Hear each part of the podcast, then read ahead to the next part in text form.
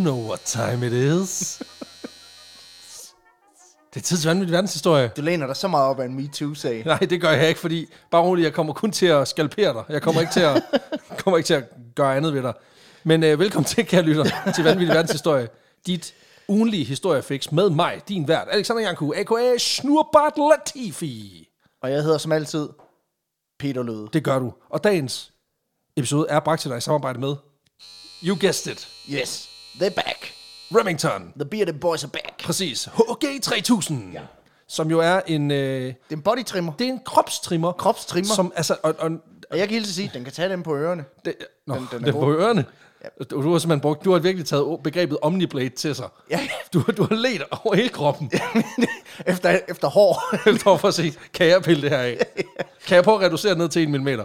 Og det fede er jo, at, at udover at man ligesom får den der, but wait, there is more. Ja. Man får nemlig en pose fyldt med altså diverse øh, stykker gear og grej, hvilket vil sige, at, at der er virkelig ikke en kropsåbning. Nå, man kan tage den der af. Jeg har tænkt på, hvad det var. Ja, ja, ja. Nå, det er hvis det den- smart? Det er til, til de genstridige pletter, som man siger. den, den, den, her, den går ligesom ind steder, hvor du ikke kan nå ellers. Okay. Det er en, en, forst- en extender. Ej, så prøv at gætte, hvad for nogle hår, jeg har barberet næste gang. Ja, præcis. Så, og det, seriøst, hvis vi nogensinde får et trimmerfirma på igen, så er det den leg, vi leger. Så er det ikke historisk skæg, så er det gæt, hvor jeg har barberet mig i den her uge. Ja. Men det bliver det ikke i den her uge. jeg har er- faktisk øh, brugt den til at trimme øh, kanterne på mit skæg. Og sådan, øh, Du står også, altså du har en skarp kant, må man sige. ja, På ja, oversiden i hvert fald. Det synes jeg. Og det, øh, den har været god. Den, jeg synes nemlig også, den er god. Jeg har været glad for den. Ja, jamen jeg bruger den jo, jeg bruger, altså igen, min skægvækst, den, den, øh, altså jeg kan ikke forsvare at bruge den mere end, Nej. du ved, max en gang om ugen på nuværende tidspunkt. Men indtil videre er det sgu gået ret lækkert. Ja. Så øh, kære lytter, altså prøv at høre, kast dig for helvede over det. Det er jo som sagt en øh, kropstrimmer, den tager altså alle afdelinger af, af kroppen, kan man sige. Ja. Og så er den altså uhyre skarp. Den er Det den, vandsæt. det vil jeg sige. Lad nu være, du tager håndryggen nu. Øhm, og så kan den, øh, simpelthen, de kører simpelthen en fem års garanti på bladet, så du skal ikke bekymre dig om, bliver den nu skarp? For nej, det gør den ikke. Den er altså uhyggeligt skarp. Ja. Det er som en, øh, altså som en, en japansk kniv, bare til, du ved, behåring. Mm. Og det, der, der kan jeg ikke anbefale japanske knive i hvert fald. Øh, I så fald, så skal det være den her. Den kan købes i Elgiganten, øh, og vi er altså pisseglade for den. Ja, så, så hvis, den du er- er en, øh, mega fed. hvis du er MK, der er ude efter noget til at, at fjerne noget hår, så er det her sgu et godt Ja. bud. Og det er jo også en anledning til, at vi kan snakke lidt om historiske skæg, fordi Ja. vi skal jo til vores second iteration. Vi har vores lille følgetong, ja. Præcis, fordi hvad er det bedste historiske skæg? Peter, Ja. Vi hvad- har jo, øh, sidste gang, der havde vi jo en duel. Vi kunne ikke blive enige. Nej. Jeg havde taget øh, øh, borgmester Steininger med fra Yes. Østrig, der døde ved at falde i sit eget skæg. Yes. Og- halvanden meter. skæg. Han kørte halvanden, Halvanden meter. meter, halvanden meter god, God altså, skægvækst. øh, neckbeard. Ja, tak. øhm. Det sygeste KT på bloggen. og øh, du havde taget Leonardo da Vinci med. Præcis. Og vi kunne ikke blive enige. Nej, altså han lignede David Jones. Altså, gjorde han. Altså det var bare en blæksprut, bare skæg i ansigtet. Ja, ja, lige præcis. Han lignede jo øh, Chewbacca herfra nedad. Ja, præcis. Så flot. Øhm, så vi lagde det ud til jer. Vi lagde det ud på vores stories på Facebook og Instagram. Det var søndag og mandag. Det lå Præcis. der. Og det kommer det også til i den her uge. Ja, så... Øhm, og vi lagde det ud til jer. Resultatet er her. Ja. 54 procent til Steininger. Sat- Men det har været tæt løb. Altså, Ja, det- ja, ja, ja. Det er et, øh, det, Men Men det- det, det er et, et- et, for at et- blive skægget, et pubes hår. For at blive skægget. Bare for det skæg. Hvad for en ende? Det er til den anden hoved i Der er hvert mellem fald. de to. Så øhm, ja, det er Steininger, der er gået videre i turneringen, hvis Yes. man kan sige det på den måde. Og det bliver jo simpelthen tre runder, hvor vi hver i ja, det foregående afsnit, det her afsnit og det næste afsnit, har, hvad vi har af gode bud på det bedste skæg. Og så er det rent knockout tournament indtil afsnit 4, som kommer om tre uger, hvor vi så kårer det bedste af det bedste. Ja, Og nu skal vi jo til, hvad kan man sige, Yes. denne uges contenders. lige præcis. Og øh, jamen, jeg, jeg, jeg tænker, vi kører sådan en 1, 2, 3 reveal. Ja, Og så, øh, så tænker jeg sådan set bare, at vi, øh, vi beskriver for hinanden. ja, Og øh, vi går jo efter æstetik og god historie, yes. der gør et godt skæg. Og øh, jamen, jeg siger- tænker bare 3, 2, 1. Uh! Og den er også Øj, god. ja. Ah, den er Ham god. har vi, ham har vi talt om Ham før. har vi nemlig talt om før. Kan du ikke lige prøve at forklare, hvem pokker ham der kammeraten er? Jamen, det er faktisk ikke en han, det er faktisk en hun. Nå, for... s- Okay. Ja, det er, en, Shit, mand. det er nemlig Annie Jones Elliot, der Ja. ja. var den øh, skæggede kvinde hos øh, P.T. Barnum. Barnum. Ah, P.T. Barnum. Ja. Øhm, levede mange år som øh, en cirkusfreak, øhm, på grund af, at hun havde den her sygdom, der hed hirsutisme, der gjorde, at hun simpelthen fik meget voldsom skægvækst. Og det er jo et, Hun rocker den sygeste stash. og det Altså, det, er jo- det var flot. Hun altså, ligner det, var- jo alle metalbands øh, bassister i hele verden. Ja, altså hun Og har... det, og det er ikke øh, et, et burn, Nej. det er et Hun kompliment. har, det, hun har det- et flot skæg. Hun har sådan et skæg, der, øhm, hvis jeg skal prøve at beskrive det, altså hvis man nogensinde har været nede på sådan en af de der, de er meget i Aarhus, sådan en, en hipster bar, hvor de kun sælger salat og juice. Præcis. Så kig på ham, der står bag ved disken. Han har sådan en skæg. Han har sådan en skæg. Og en cykel uden gear. Ja, lige Ja. præcis. Det ved jeg ikke, om hun... Det, har hun, det havde hun sikkert. Det, det er fordi, på det tidspunkt var der jo ikke cykler med gear. Ja. Men øh, det er kæft. simpelthen mit bud. Jeg synes, det var sjovt at have en, en kvinde, En kvinde med, det er fandme også et stærkt bud. Altså, Og hun, øh, hun har en fantastisk historie, vi også nok skal komme ind på på et tidspunkt øh, senere. Fantastisk. Men øh, Jamen altså, jeg har jo taget mit, øh, mit bud med, som jo er en, vi kender, en god kammerat, nemlig Ja. øh, Kaiser Wilhelm. ja, Tysk kejser. som har det halve Batman-logo som overskæg. Præcis, fordi han kører jo, altså, hvad øh, en anden, også meget kendt podcast med to hvide mænd, Ja. vil beskrive som kæmpe vinger bagud. altså i den forstand, at, at han kører et, øh, hvad man siger, klassisk overskæg, men ja. det, der er så det twist, at der ligesom er vinger på skægget. Ja, ja. Altså Batman-vinger. Altså, det er ligesom, hvis en, øh, det er jo egentlig bare en mustache, men så... Med to pile bagud. Ja. Og, Zoom. præcis, øh, som simpelthen går op, op ad War- kinden. Wario eller Waluigi over ham. Det er rigtigt. Og det der er så, wow. Og det der gør, at jeg tænker, at det her skæg, ligesom gør, er, er fucking fedt, ikke? Det er jo dels, hvad man siger, personen, der sidder på, altså kejser, hvilket vil sige meget offentlig person. Det vil sige, at han skulle holde den her skægvækst mm. altid. Øh, det er også et skæg, der kræver enormt meget øh, testosteron, fordi jeg har set øh, både Wilhelm, han rocker den, men der er også andre adelsfolk i samme periode, som rocker den, og de kører altså de der spidser Ja. ja. så langt op Og på du- du skal kinderne. kunne gro dem ret så du langt skal, op, Så ja. du skal kunne gro altså skæg under øjnene, hvis du skal have den. Den, Ja, ja, ja. ja. den spidseste kejser Wilhelm. De vildeste, de, de smed det sammen med øjenvipperne, simpelthen. Præcis, ja, der hvor det gror sammen, det er der, det er allerbedst. Skægget har faktisk lidt historie, fordi det, det er et skæg, altså en skægstil, der simpelthen hedder Es ist errecht, Ja, som simpelthen øh, betyder det, at det er, det er stift. sti- Det er stift. Ja, præcis. Og det er simpelthen udviklet af en, øhm, en fransk barbør. Og jeg kalder det barbør, fordi det hedder det. Ligesom det hedder en frisør. Det hedder jo ikke en friser, det hedder en frisør. Så det er en barbør. Friser, det er en kommando. Præcis. præcis. Og det er det, du giver til din frisør. Ligesom barber er en kommando, du giver til din barbør. Præcis. Og jeg gider ikke engang diskutere det. Øhm, udtænkt fransk barbør François Abi, Ja. som simpelthen øhm, brugte en speciel patenteret voks til simpelthen at, at køre de her spidser. Er sindssygt. Og, og det gjorde så også, at han kunne sælge det her voks som under navnet Kaiser Wax. Kaiser Wax. Så det er den originale dagsvaks. Det okay. er simpelthen... Øh, det er simpelthen den, den originale klunkecreme. Altså, Præcis.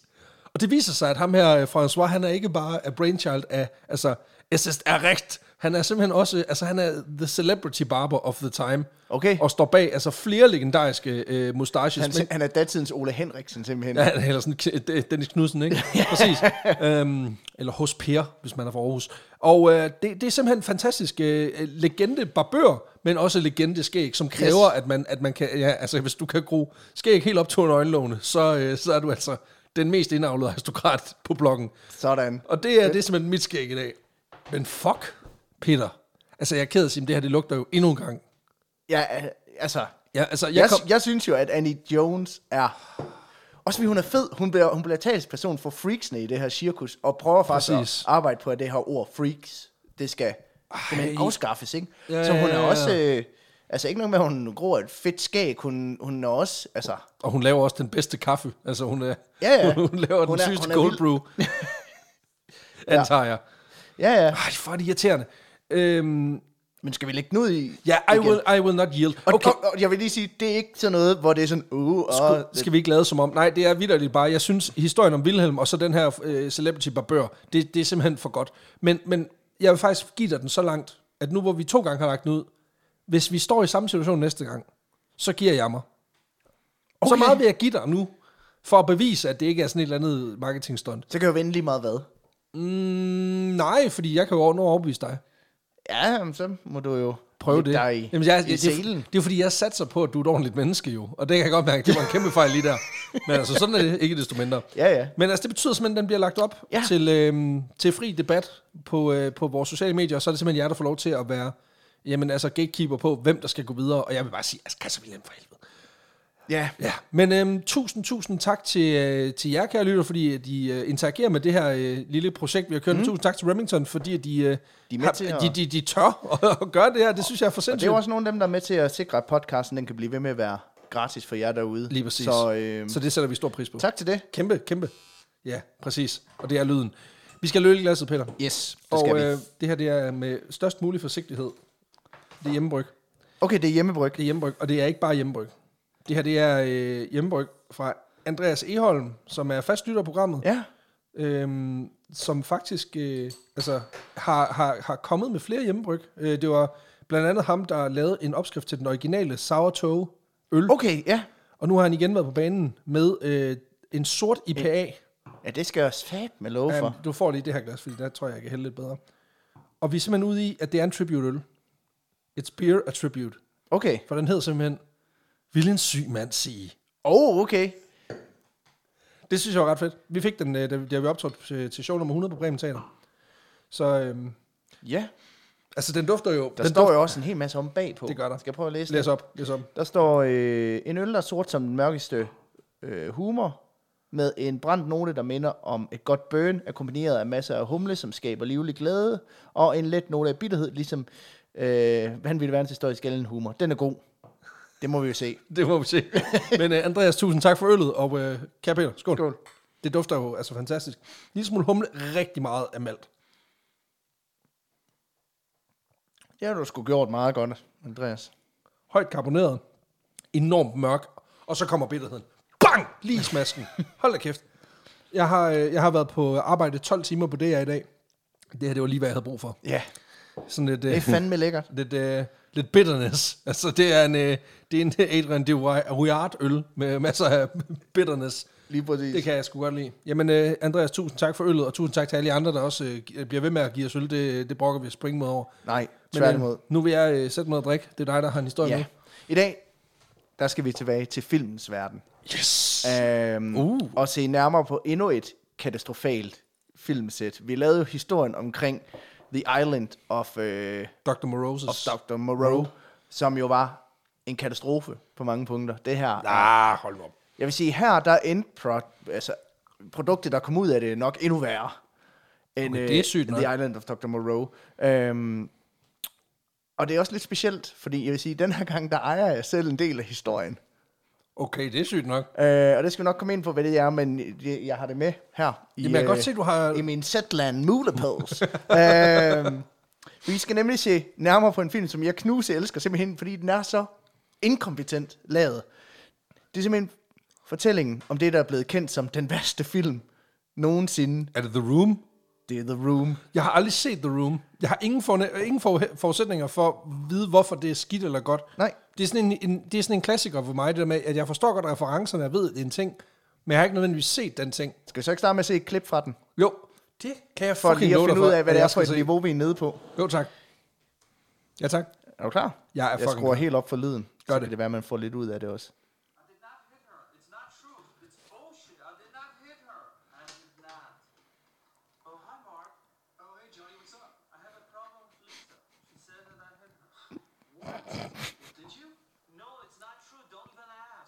What's new with you? I'm just sitting up here thinking, you know? Nej, det er ikke deroppe. Det er på et sæt. Hvad mener du?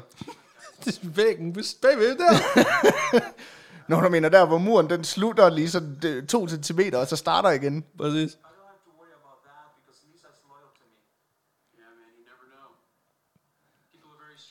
Hvorfor er han grøn på bagsiden? Fuck, det er dårligt. found out about it, beat her up so bad she ended up Ej, hvor er det godt. Det er jo, det er jo venner. Ja, Bare, du ved, hvis det var sådan noget i 4. klasse. ja, ja, lige præcis. Fuck, hvor er det sindssygt. For at introducere den lidt for dem, der ikke kender The Room, så kan jeg fortælle, at øh, det er en black comedy film, der er skrevet og instrueret af en gut, der hedder Tommy Wiseau. Øh, der i øvrigt også er hovedskuespilleren og produceren, Og det er altid godt. øh, og ham, der har skrevet filmen også. Det er og, også godt. Ja. Altså, flere, altså, flere hatte er ja, ja, altid perfekt. det er det. Og da den udkom i 2003, der debuterede den i flere biografer rundt om i USA, og med flere biografer, der mener jeg mere end en. Øh, Nu siger du øh, øh, to, 2003. Ja, 2003. Ja, det ligner ikke en 2003-film. Det ligner en øh, 83-film. Ja, det ligner en hjemmevideo. Min far, han skød af mig. Der Ej, der, det skal siges, altså den er jo lyssat. ja, Så ja. allerede der er der jo sket et eller andet. ja, det er rigtigt. Der har været en form for budget her. Det har der. Det skal vi nok komme ind på. Præcis. Jeg kan hilse at sige, at der har været en form for budget på den. Åh oh, nej. nej, det lugter ikke. Noget, der er grotesk højt i forhold til priser. Ej, der er nogen, der bliver så skuffet. Ej, hvor- det er godt. Men den udkom i 2003 og debuterede jo ja, i flere biografer rundt om i. Og jeg, jeg mener mere end en. Ja, og Øh, det, det, det, Og med mere end en, der mener jeg, øh, som udgangspunkt var der en biograf, der ville vise den, og så måtte de jo skifte venue bagefter, fordi at der, der havde været premiere, så gad de ikke vise den alligevel. Nå, okay, sindssygt. Så der var to, men ikke på samme tid. Nå, okay, okay. Øhm, og der vil jeg også lige pointere, at øhm, Tommy Wiseau, han havde faktisk forsøgt at øh, sælge filmen ind til Paramount Pictures, øh, da Ja. han var færdig med den, og få en distributionsaftale med dem. Men øh, normalvis så tager det to uger at få svar på din henvendelse. Han havde simpelthen allerede et afslag i indbakken dagen efter, han havde sendt den ind. Så, altså, så, Så hurtigt, så hurtigt havde de indset, ja. at ham, han har brug for at være struggling artist lidt længere. Ja, så lidt var de interesseret i den her film. Altså forestil dig at være så lidt interesseret i en film. Altså de gik udenom deres normale svarpraksis for at give dem et svar med det samme. Altså, For at sige, nej, nej, nej, nej, nej, nej, nej, nej, nej. Altså, vi har slettet det fra vores... Altså alt, vi har brændt vores, alle vores postkasser. ja, ja. Jeg ved ikke, om det sådan fungerer med filmpitching, som det fungerer med at prøve at forlyste sig i Disneyland, at hvis du tydeligvis du ved, er udviklingshemmet, så får du lov at komme forrest i køen. Altså, jeg ved ikke, om det... Det kan da godt være, der er sådan en special queue for you. Til gengæld, så fik filmen en modtagelse, som Tommy Wiseau ikke havde forventet. Åh. For da premieren var overstået, så var reaktionen et stående, Kan der, kan der collective... Øh, Are you out there? Uh. en af anmelderne på premiereaften, han beskriver, hvordan mere end halvdelen af publikum forlangte at få pengene tilbage inden for den første halve time på en premiere? på en premiere. Ah, der sidder man altså bare og holder kæft. Ja. Men det er så også fordi, der er en anden kultur derovre, for jeg har aldrig forstået det der med, at du... Og det, det er jo igen, det er jo, det er, det er bare ikke vokset op med, at du forlanger at få pengene igen. Nej, nej. Der, er sådan, et- der har du taget et gamble. Du tog en chance. Ja. Det viste sig så, at kan se The Notebook- Endgame, og Præcis, det... men det, var, det blev så The Notebook, og det er jo så din fejl. Ja, det er det. Præcis. Øh, og skuespillet i filmen, især Tommy Wiseau's, som vi så komme ud af døren her, ikke? Ja, og den her, den her. Ja, det er den her her. Øh, han blev beskrevet som alt med en borat, der forsøger at lave en dårlig parodi på Christopher Walken, der spiller en psykiatrisk patient, til abstrakt på ufrivillig basis. Ah, det er, det er godt. Det er rigtig godt. Og, og problemet ved det der, det er, at, at det, det, det lugter af at være et burn. Jeg har en fornemmelse af, at Tom Rousseau ikke har set det som sådan. Nej, nej, jeg tror bare, han har tænkt, oh, that's very good, thank tænkt- you very much. Yes, man. Man kan sige, at det vil stort set, altså, der burde historien om The Room egentlig bare slutte. Altså historien om en mand, der laver en film, viser den for en lille skare sadomasochistiske publikum, og så får aldrig får den vist igen, ikke? Ja. Men historien slutter bare overhovedet ikke der. Nej, for der er, noget, der, altså, der er en grund til, at du har, du har selv taget en prop med. Ja, for Tommy Wiseau, han lod sig sgu ikke lige slå ud af de her lunkne anmeldelser. Okay, så, Øh. så vi er sådan Elmer McCurdy-style. Den burde egentlig bare være død der, Ja, men, men, men det er den overhovedet second round. Ja, ja, lige præcis. Fordi han lader sig overhovedet ikke slå ud af det, faktisk. Altså, Okay, sindssygt. da premieren er overstået, så køber Wiseau nemlig en enkelt billboard-reklame på Highland Avenue, en af de store gennemfartsveje i uh, Hollywood. Og på det her ene billboard, der er der simpelthen et stort billede af ham selv i sort-hvid i sådan en ekstrem close-up, Ja. hvor han har det ene øje sådan halvt lukket, fordi han er i gang med at blink. Ja. Og ligner, han ligner lidt en død fisk, eller sådan noget. Ja. Øh, og så henviser han på den her reklame til theroomovie.com, hvor man altså kan købe filmen på DVD. Oh, det er sygt Og nok. jeg vil gerne lige prøve at vise dig øh, det her billboard, Ja, tak. Så, du kan, så du kan se det. Det er simpelthen det billboard, han... That's a fucking horror movie. Ja, Det ligner jo en, en, altså en reklame for sådan en, en, af de der klassiske, altså det er jo ikke noget, vi dyrker så meget længere, men det ligner noget, som øh, øh, William Sloss kunne have lavet. ja, Altså det ligner sådan noget B-films, øh, øh, sti, altså sådan noget, sti, hvad hedder sådan noget, nu har jeg set døvefilm, stumfilm, mm. stumfilms øh, horror. ja.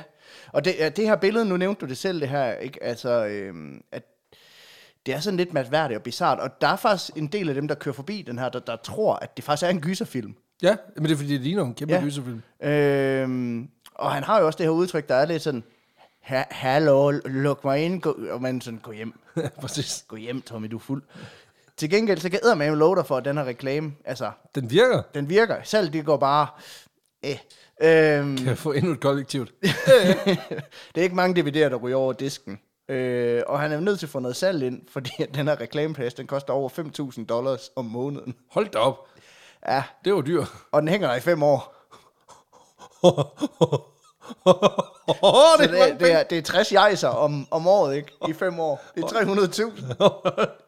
300.000 dollars. Hold da kæft. Øhm, men det betyder også, at under tiden, så bliver flere og flere, du ved, fordi den hænger der så længe, så er flere og flere lidt sådan, altså, hvad fanden er det der, The Room? Hvad er det for en Se, mærkelig og det er, jo, det, er jo, det er jo altså den marketingstaktik, der ikke længere er, altså det er jo den kunstart, vi ikke dyrker længere. Ja, ja. Nemlig det, at hvis du laver en dårlig, simpel reklame, Ja. og så kører den i virkelig lang tid, Ja. så begynder den ligesom at få sig, igen ligesom hans film, In Second Wind. Ja, så begynder folk at være lidt sådan, altså, hvad fanden, hvad, hvad Den er har det? altid været der, men, Der er jo ikke nogen men hvorfor egentlig? Der er ikke nogen kontekst. Altså, du ved, det er lidt ligesom, man hver morgen kører forbi en anden virksomhed i flere år. Og så ser du bare det her firmanavn, og sådan, kan vide, hvad det egentlig laver inde ved Jysk Bilhandel og autoreparation. Og så google, sætter du ned og googler, og sådan, okay, sælger og reparerer biler i Jylland alligevel. Sindssygt. Altså, øh, Jeg har faktisk en virksomhed. Der ligger en virksomhed lige uden for Aarhus, der hedder... Altså, det er, sådan, det er Aarhus Universitet. Jeg tror, det hedder Deep Tech. Mm. Hvor jeg kørte forbi flere gange, når jeg skal hente pizza, og tænkte, hvad fuck er Deep Tech? Det er et lab. Altså, det er Deep Tech Lab. Nå. Det, det lyder fucking fedt. Det skal jeg bede om. Men jeg får aldrig googlet det, fordi du ved, så pizza. Mit, øh, hvad hedder det, øh, mit deep tech, det er Johnson Controls ude i Viby, mm. som ligger mellem os og som øh, mine svigerforældre. Så Ja. vi kører altid den vej forbi. Og det er en kæmpe bygning, Ja. kæmpe skilt, der ser ud til at arbejde virkelig mange mennesker derinde. Aner ikke, hvad det er. Nej, præcis. Hvilket er virkelig mærkeligt. Men, men der kan man sige, at navnet giver en eller anden indikation. Jeg kørte forbi en kæmpe øh, Bix i dag, hvor der bare stod sur. Og jeg, igen, det kan godt være, at jeg ikke ved, hvad for... Og alle tænker selvfølgelig sur, I, I get it. Men det var sådan en... Det var, du ved, når man har en, en fabrik, der er så stor, at den ikke er på en side af vejen, den er også over på den anden side af vejen. Og så er den også øh, længere ned ad vejen. Mm. Altså det der med, at det ligner bare, at det er en by. Ja, ja. Hvor jeg tænker, hvad fuck er det her? Også fordi det er bare et navn. ja, ja. Og alle i den by ved selvfølgelig, hvad det er. Nu prøver jeg at google Gun, uh, Johnson Controls, så står der, Johnson Controls focuses on controls. Okay. Det blev ikke skide meget klog af. Så er det jo løst. Men, det, Satans. men altså, øh, det er ligesom sådan den reaktion, som, øh, som Tommy Wiseau's Billboard den får. Ikke? Ja, tak. Og det betyder, at langsomt så stiger DVD-salget også lidt. Og når folk ligesom har haft den her kraftfuldt af en film hjemme i DVD-afspilleren, så anbefaler de den videre til deres venner, Fordi, hold kæft, den ringe. som så igen går ud og køber den. Og langsomt så bliver The Room altså til en kultfilm. Det, okay, så det er sådan en organisk kultfilm, der starter med et billboard, og Ja. en mand, der bare ikke giver op. Ja, til dels i hvert fald. Vi skal nok komme ind på, sådan, hvor det hele det starter. Ikke? Øh, Også fordi han ligger alligevel ja, 200 og 260.000 Ja, dollars om året for det der fucking billboard. ja, noget i den stil. Ja, danske kroner, ja. Ja, hold da op, det er dyrt. Ja, der skal fandme øh, langt mange DVD'er over, ikke? Det er jo det. Men øh, det er simpelthen, altså den bliver en kul film, fordi den simpelthen, den er jo sygt grineren på sådan en skæv Tennessee Williams-agtig måde. Præcis. Øh, og nu har jeg også kaldt den for en black comedy-film et par gange, men det er, det er faktisk noget, jeg har taget fra filmens sådan nyere marketing. Øh, fordi oven på reaktionen på filmen, så har Wiseau altså insisteret på, at det, det er en sort komedie. Problemet er bare, at han oprindeligt promoverede den som en seriøs dramafilm. Og det er også... Det er også noget lort, hvis det er det, der står bag på æsken, ikke? Når ja. Folk de har købt, altså hvad de tror er sådan en creepy, du ved, Blair Witch Project øh, øh, forsøg, knock-off, ja. Ja. og så det, de får, det er en, der... Det er noget, der egentlig er, altså Kasper Mandrill-aftalen på crack, men er egentlig ment som, som noget alvorligt. Som, no, som en dramatisk Så det er sådan en- en, roma- romance, ikke? Så ja. det er sådan en triple whammy. Det er sådan en, altså det er en, øh, hvad hedder det, hvad fanden han hedder? M. Night Shyamalan ja. i, i anden. Du har købt den, fordi du tænker, okay, den ser uhyggelig ud. Så kommer du hjem og læser bag på, okay, dramatic romance. Det var ikke lige det, jeg forventede, men nu prøver jeg at sætte den i, og så er det bare en black comedy film. Altså, hvad fanden er det her for noget? Der er dobbelt op på skuffelse på en eller anden måde, ikke? Øhm, men forestil dig, man gjorde det med noget andet, ikke? Altså sådan, at folk nogle gange kommer op og siger, nu synes jeg, I rammer forbi med jeres humoristiske historie-podcast en gang imellem. Sådan, ah, ikke hvis du tænker på det som en dårlig parodi på en hu- humoristisk historie-podcast. Præcis. Så er den bare spot on, du. Præcis. Altså, ja, jamen, vi er jo, karika- vi er jo karikaturer. Altså, Ja. vi er jo mega grinerne i virkeligheden. Det her, det er jo bare os, der faker, hvordan man tror, at man burde gøre det. ja, ja, det er jo det. Tror jeg. Åh, oh, se mig med en barbermaskine.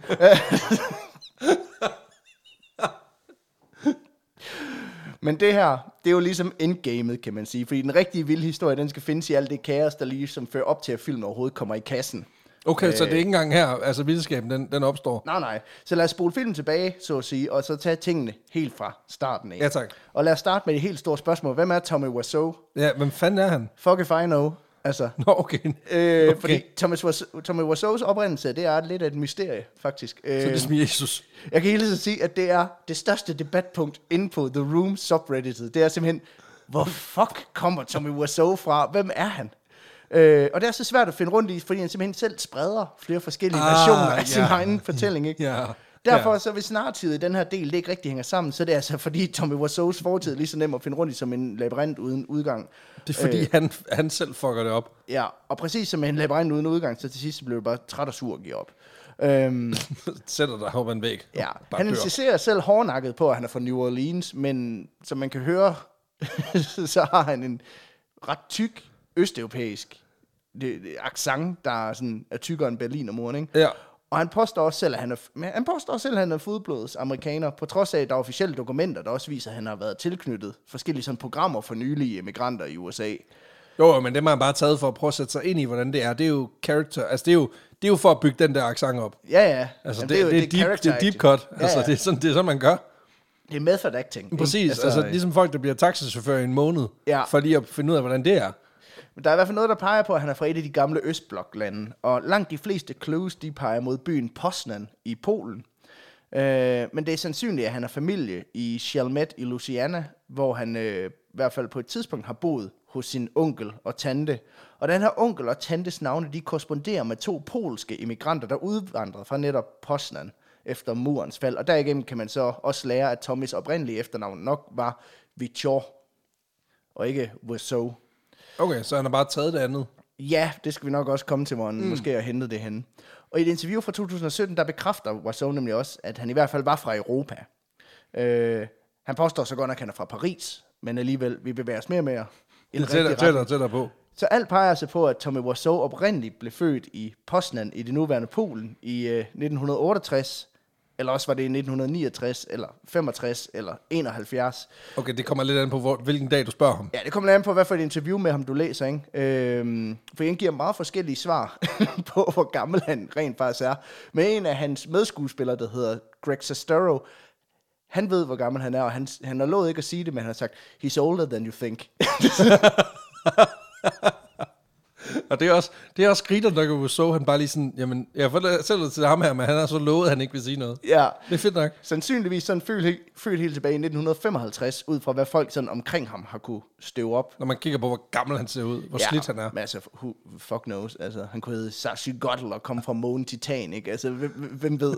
Præcis. Og faktisk så det, det er en af de førende teorier blandt fans af The Room, altså simpelthen, at Tommy Wiseau simpelthen er en alien, der har, Okay. der har siddet i et rumskib og opfanget sindssygt mange tv-signaler fra jorden, og så har været sådan, det kan jeg godt lave. Så, den er, så det du siger, det er, at, at der er nogen, der vildt tror på, at han er en couch potato alien. Det er i hvert fald en af de mere sådan gakkede teorier. Nej, men jeg Øh, tænker, den er, den, den er det er den bedste, du har præsenteret indtil videre. Jamen, det det er synes også jeg den også. eneste, men, men det er den bedste. Jamen, jeg synes, vi kommer på en, jeg, øh, Du sælger mere. som jeg, jeg holder enormt meget på. Ja.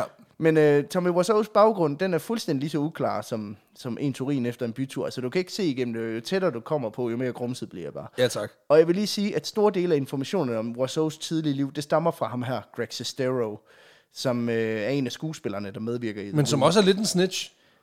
Ja, det er fordi i 2013, der udgav han den bog, der hedder The Disaster Artist. Øh, og jeg vil nævne, at store dele af den her fortælling, den kommer fra netop the, Fra den bog. fra The Disaster Artist. Og i den her bog, der fortæller Sestero, altså at Tommy, øh, Wiseau, han simpelthen har fortalt ham, at som ung mand, så flyttede han til Strasbourg for at søge lykken. Og det har sandsynlighed, sandsynligvis været i nogle af de sådan, sidste år, øh, inden Sovjetunionen faldt, hvor man langsomt begyndte at åbne op over for Vesten. Så sandsynligvis måske i starten af 80'erne. Ja. Sådan noget i den stil. Og i Strasbourg, der får Wiseau så arbejde som opvasker på et hotel, hvor han også tager et nyt navn. Tommy's dead, baby. Nu er der kun Pierre. Pierre Wasso. Pierre. Jeg ved ikke, hvorfor folk, der, der skal gå undercover i i Frankrig, de altid bare vælger Pierre.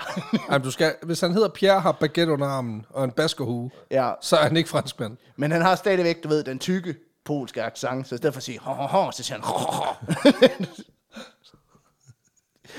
Han ender dog med at rejse fra Strasbourg for at søge lykken i USA i stedet, hvor hans onkel og tante jo altså bor. Og grunden til, at han opgiver Frankrig, det er simpelthen, fordi han bliver arresteret, da han bor i Strasbourg. som en del af et drug raid mod det hostel, hvor han bor og overnatter. Det er også vildt irriterende. Ja, det er da skide irriterende, at de Altså, kommer. det er klart, altså, så det er jo det modsatte af lykke, det er, at du bliver bustet i et narco-raid på et hostel. Ja, Altså, det, det, det er meget sjældent, det er på folks bucket list over ting, der gør, der ligesom er, er toppen af poppen, inden, for, inden jeg skal dø. jamen det, Men jeg kan godt mærke, at der er en tom plads på min bucket list, som lige... som, du, som, A spot has just filled up. som du nu endelig kan fylde ud. Ja, præcis. Jeg vil også sige, at der er ikke lige noget, der tyder på, at han sådan har haft nogen kæmpe berøringsflade med stoffer, øh, selvom det vil forklare en del. Ja. Ja. Der er ikke sådan no- rigtig noget, der tyder på, at han... Han også bare fordi, det viser sig bare, at han er i tæt proximity til stoffer, så kommer der politi. Ja, ja. Så det, det er han fundet ud af, det skal han ikke. Men under den her arrestation, der beskriver han over for Sestero øh, efterfølgende, at han simpelthen følte sig røv dårligt behandlet af politiet. Jamen, det bliver man jo. Ja, altså, og der er lidt sådan, altså serviceniveauet kan jo godt brugt over ned på madklubben, ikke? Men jeg ved ikke, om god service, det er sådan noget, der ligger særlig højt på listen over, altså, prioriteter hos det franske politi. Lige under drug rape. Ja, Raid, raid, raid. Raid, raid. det skal vi ikke have. Der er ingen, ingen af delene er et, øh, er et særligt service-minded koncept. Nej, men jeg tror ikke, de sidder inde på politikontoret sådan, og sådan, så kræm løb ved at få en ungstjerne et anmeldelse på Truspillet.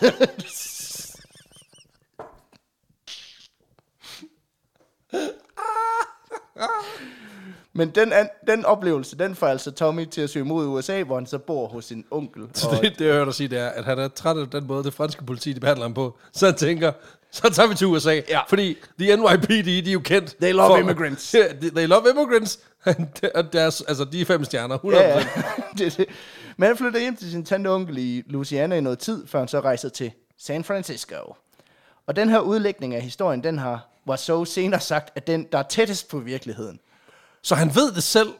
Ja, altså, Wiseau, han ved jo, han ved jo godt Ja, selv, det er selvfølgelig hvad, hvad, hvad Ej, fortællingen fuck, er. ikke? det er vildt. Men han er sådan, du ved, så han blevet forelagt, det er den, der bliver præsenteret i den her bog, og sådan så, mm, ah, it's close to the truth. Godt forsøgt. Ja. Godt gættet. Eller Øh. dårligt gæt, faktisk. Det er forkert. Men, Ja. ja. men det, det lugter lidt af. Men læg mærke til, at han, påstod hårdnakket, at han også kom fra New Orleans, og New Orleans er overhovedet ikke nævnt i den her Nej, fortælling. nej, præcis. Øhm, Jamen, det kan være, det er der deturen. Ja. Ja. Altså lige er dernede. Hvilket selvfølgelig bare bevidner, at han har brugt New Orleans til at forklare, hvorfor han snakker sådan lidt mærkeligt. Altså, Og du ved, ligesom... Øh, ingen nævnt, ingen glemt, men tidligere reality-stjerne, som fortalte om sin accent ved at forklare, at han havde boet i USA. ja, ja. I en kortere periode, så USA, blev- Ja, rest in peace. Ja, rest in peace. Men det er også lidt sådan, hvis I, altså, der er også virkelig mange, der sådan tager det for gode varer. Altså i lang tid, så kørte han på det der med, Nå, er du fra New Orleans? Ja, du snakker mærkeligt, det er klart. Ja. Og det er, sådan, det er lidt ligesom, hvis vi i Danmark var sådan, hvorfor snakker du så mærkeligt? Aber, jamen, das ist for dig, ich komme nach Fyn, ikke? Øh, så jeg bare var sådan, jamen, jeg synes også, jeg hørte det Fyns klang der. Ja, øh. præcis. I uh, San Francisco, der ernærer han sig så angiveligt som gadesælger i en periode, hvor han bliver kendt som The Birdman, fordi han sælger sådan nogle små legetøjsfugle. Okay, så er alle produkter. altså alle de der steakknive, der kan skære dåser over, det virker nærmest som et bedre produkt. Ja, ja. Men uh, det er Kold canvas salg af små Kold fugle. på, på ja, Fuck. simpelthen facer job, som, øh, Det sygeste arbejde i verden. Okay, vildt nok. ja, men det tilnavn, det får ham så angiveligt til at ændre sit efternavn til Wasso, fordi det lyder lidt som Osso, der betyder fugl på fransk. Så han tager sit efternavn, og så putter han lige der Osso på, fordi det Men, betyder, så, men så, så siger han det bare mærkeligt. Ja, Wasso. What's so? What's up? Øhm, men det er også her omkring, at han ifølge ham selv får en bachelorgrad i psykologi fra Laney Community College, hvor han øhm, også ifølge ham selv simpelthen bliver honor student. Øhm, Det er sygt nok, at han bare lige hiver den op af hatten. ja, problemet er bare, at hvis man går ind på Laney College hjemmeside, der har de en oversigt over deres, Ja, og alumni. a- a- alle deres honor students og alumni. Er der ikke nogen steder? Nej, Nej. Nej, men det er fordi special treatment, ikke? Det er det. Ja, ja. Det er fordi, han ikke er der under. Han er der ikke under sit Nej, kunstnernavn. han står der som The Birdman. Ja, præcis. Lenny. Pierre Birdman. Kalder ham Pierre Lenny. Det er hans navn, når han er With the funny accent from New Orleans. præcis. Nach Fyn. Ja. Ja. Det, der dog er ret tydeligt for alle, der har haft noget med Wasso at gøre, det er, at øh, det her med penge, det er ikke ligefrem noget problem for ham. Okay, så han er, han er loaded. Ja, han er fucking loaded. Han er uhyre velhavende. Altså, hvem havde troet, der var så mange penge i at være gadesælger, ikke? Det, Han skubber nogle fugle. Ja. Hvorfor ikke, hvorfor ikke? det er det. Altså, jeg har det sådan, hvis du skal tjene penge på at være gadesælger, så er det nok, det er nok en anden form for vare, du skal pushe for at tjene rigtig gode penge, ikke? Men øh, man kan sige, senere hen, da filmen udkom, der er han simpelthen råd til at betale for det her billboard, som kostede 60.000 dollars årligt øh, i fem år, og det betalte han af egen lomme, ikke? Okay, det lyder som om, det var 5.000 dollars om ugen, men 60.000 om- 60.000 dollars om året. Om året, 5.000 om, om måneden, ja. Om måneden, ja selvfølgelig. Sorry. Ja. Øhm, men det betaler han af egen lomme, og derudover så finansierer han også hele produktionen af The Room med sine egne penge. Så skal du fandme sælge mange fugle for, at det går op. Ja, især fordi den kostede 6 millioner dollars. Hold da kæft, det er mange penge. Okay, det er sygt nok.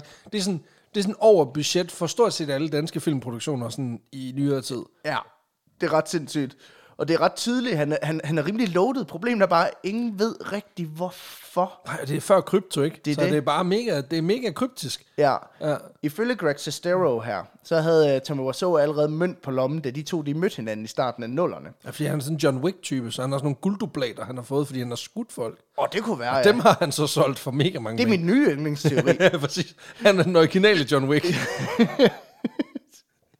Og da øh, Sestero han ligesom prøver at spørge ind til, hvor Tommy han har alle de her penge fra, de, da de ligesom blev venner, der er Tommy lidt sådan, det er, for, det er fordi, jeg engang har haft en business, hvor jeg har solgt fejlproducerede cowboybukser til lavpris.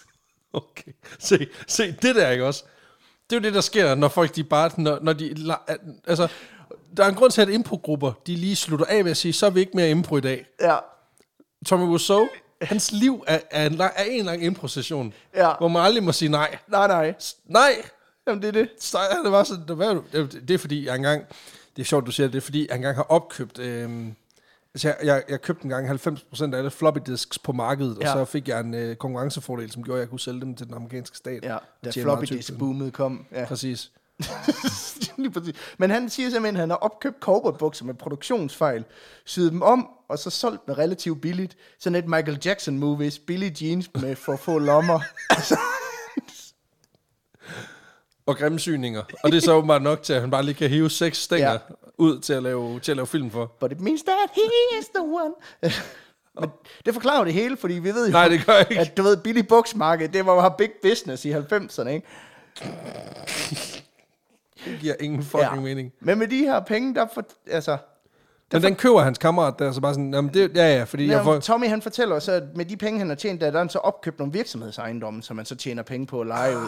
Og det vil jeg synes er mere realistisk. Problemet er bare, at i interview med Entertainment Weekly, så fortæller Tommy Wiseau, at de her penge, som han har investeret, de ikke kommer fra cowboybukser. Nej. De kommer til gengæld på, at han har importeret læderjakker fra Korea. Og der vil jeg lige give ham et benefit of the doubt, at være lidt sådan, en læderjakke kan teknisk set også godt ses som et par fejlproducerede cowboybukser, hvis du er rimelig large. Det er virkelig en fejlproduktion. Altså sådan, sådan helt Forkert sygt. materiale, forkert Ja, præcis. kropsdel. Og der står, der står bare nogle koreanere og råber og skriger hinanden, fordi de har fejlproduceret. Where are the jeans? De har fejlproduceret 80.000 par bukser. Og det er så blevet til læderjakker i stedet for bare sådan, satans. For helvede. Men det er sådan, men hvad, altså, hvad er sandheden, Tommy? Er det pants money, eller er det bikerjakkepenge? Altså, hvad er det? Men, Kom nu med det. Det er fordi, jeg har solgt... Øh, det er fordi, jeg havde, jeg havde et stort business, hvor jeg, øh, jeg solgte canisfloss på det ukrainske marked i en længere periode. men den her mystik omkring Tommy Wiseau's formue, den har simpelthen fået flere til at spekulere i, hvor han har de her penge fra. Og der er, Det er en fordi, teori, at jeg har skabt et monopol på at sælge fuglefrø i øh, Sydamerika. ja, men der er en teori, jeg er nødt til at nævne over for dig. Ja. De seneste par år, der er nemlig flere, der har spekuleret i, at Tommy Wiseau med sin multiple choice-agtige baggrund, ikke?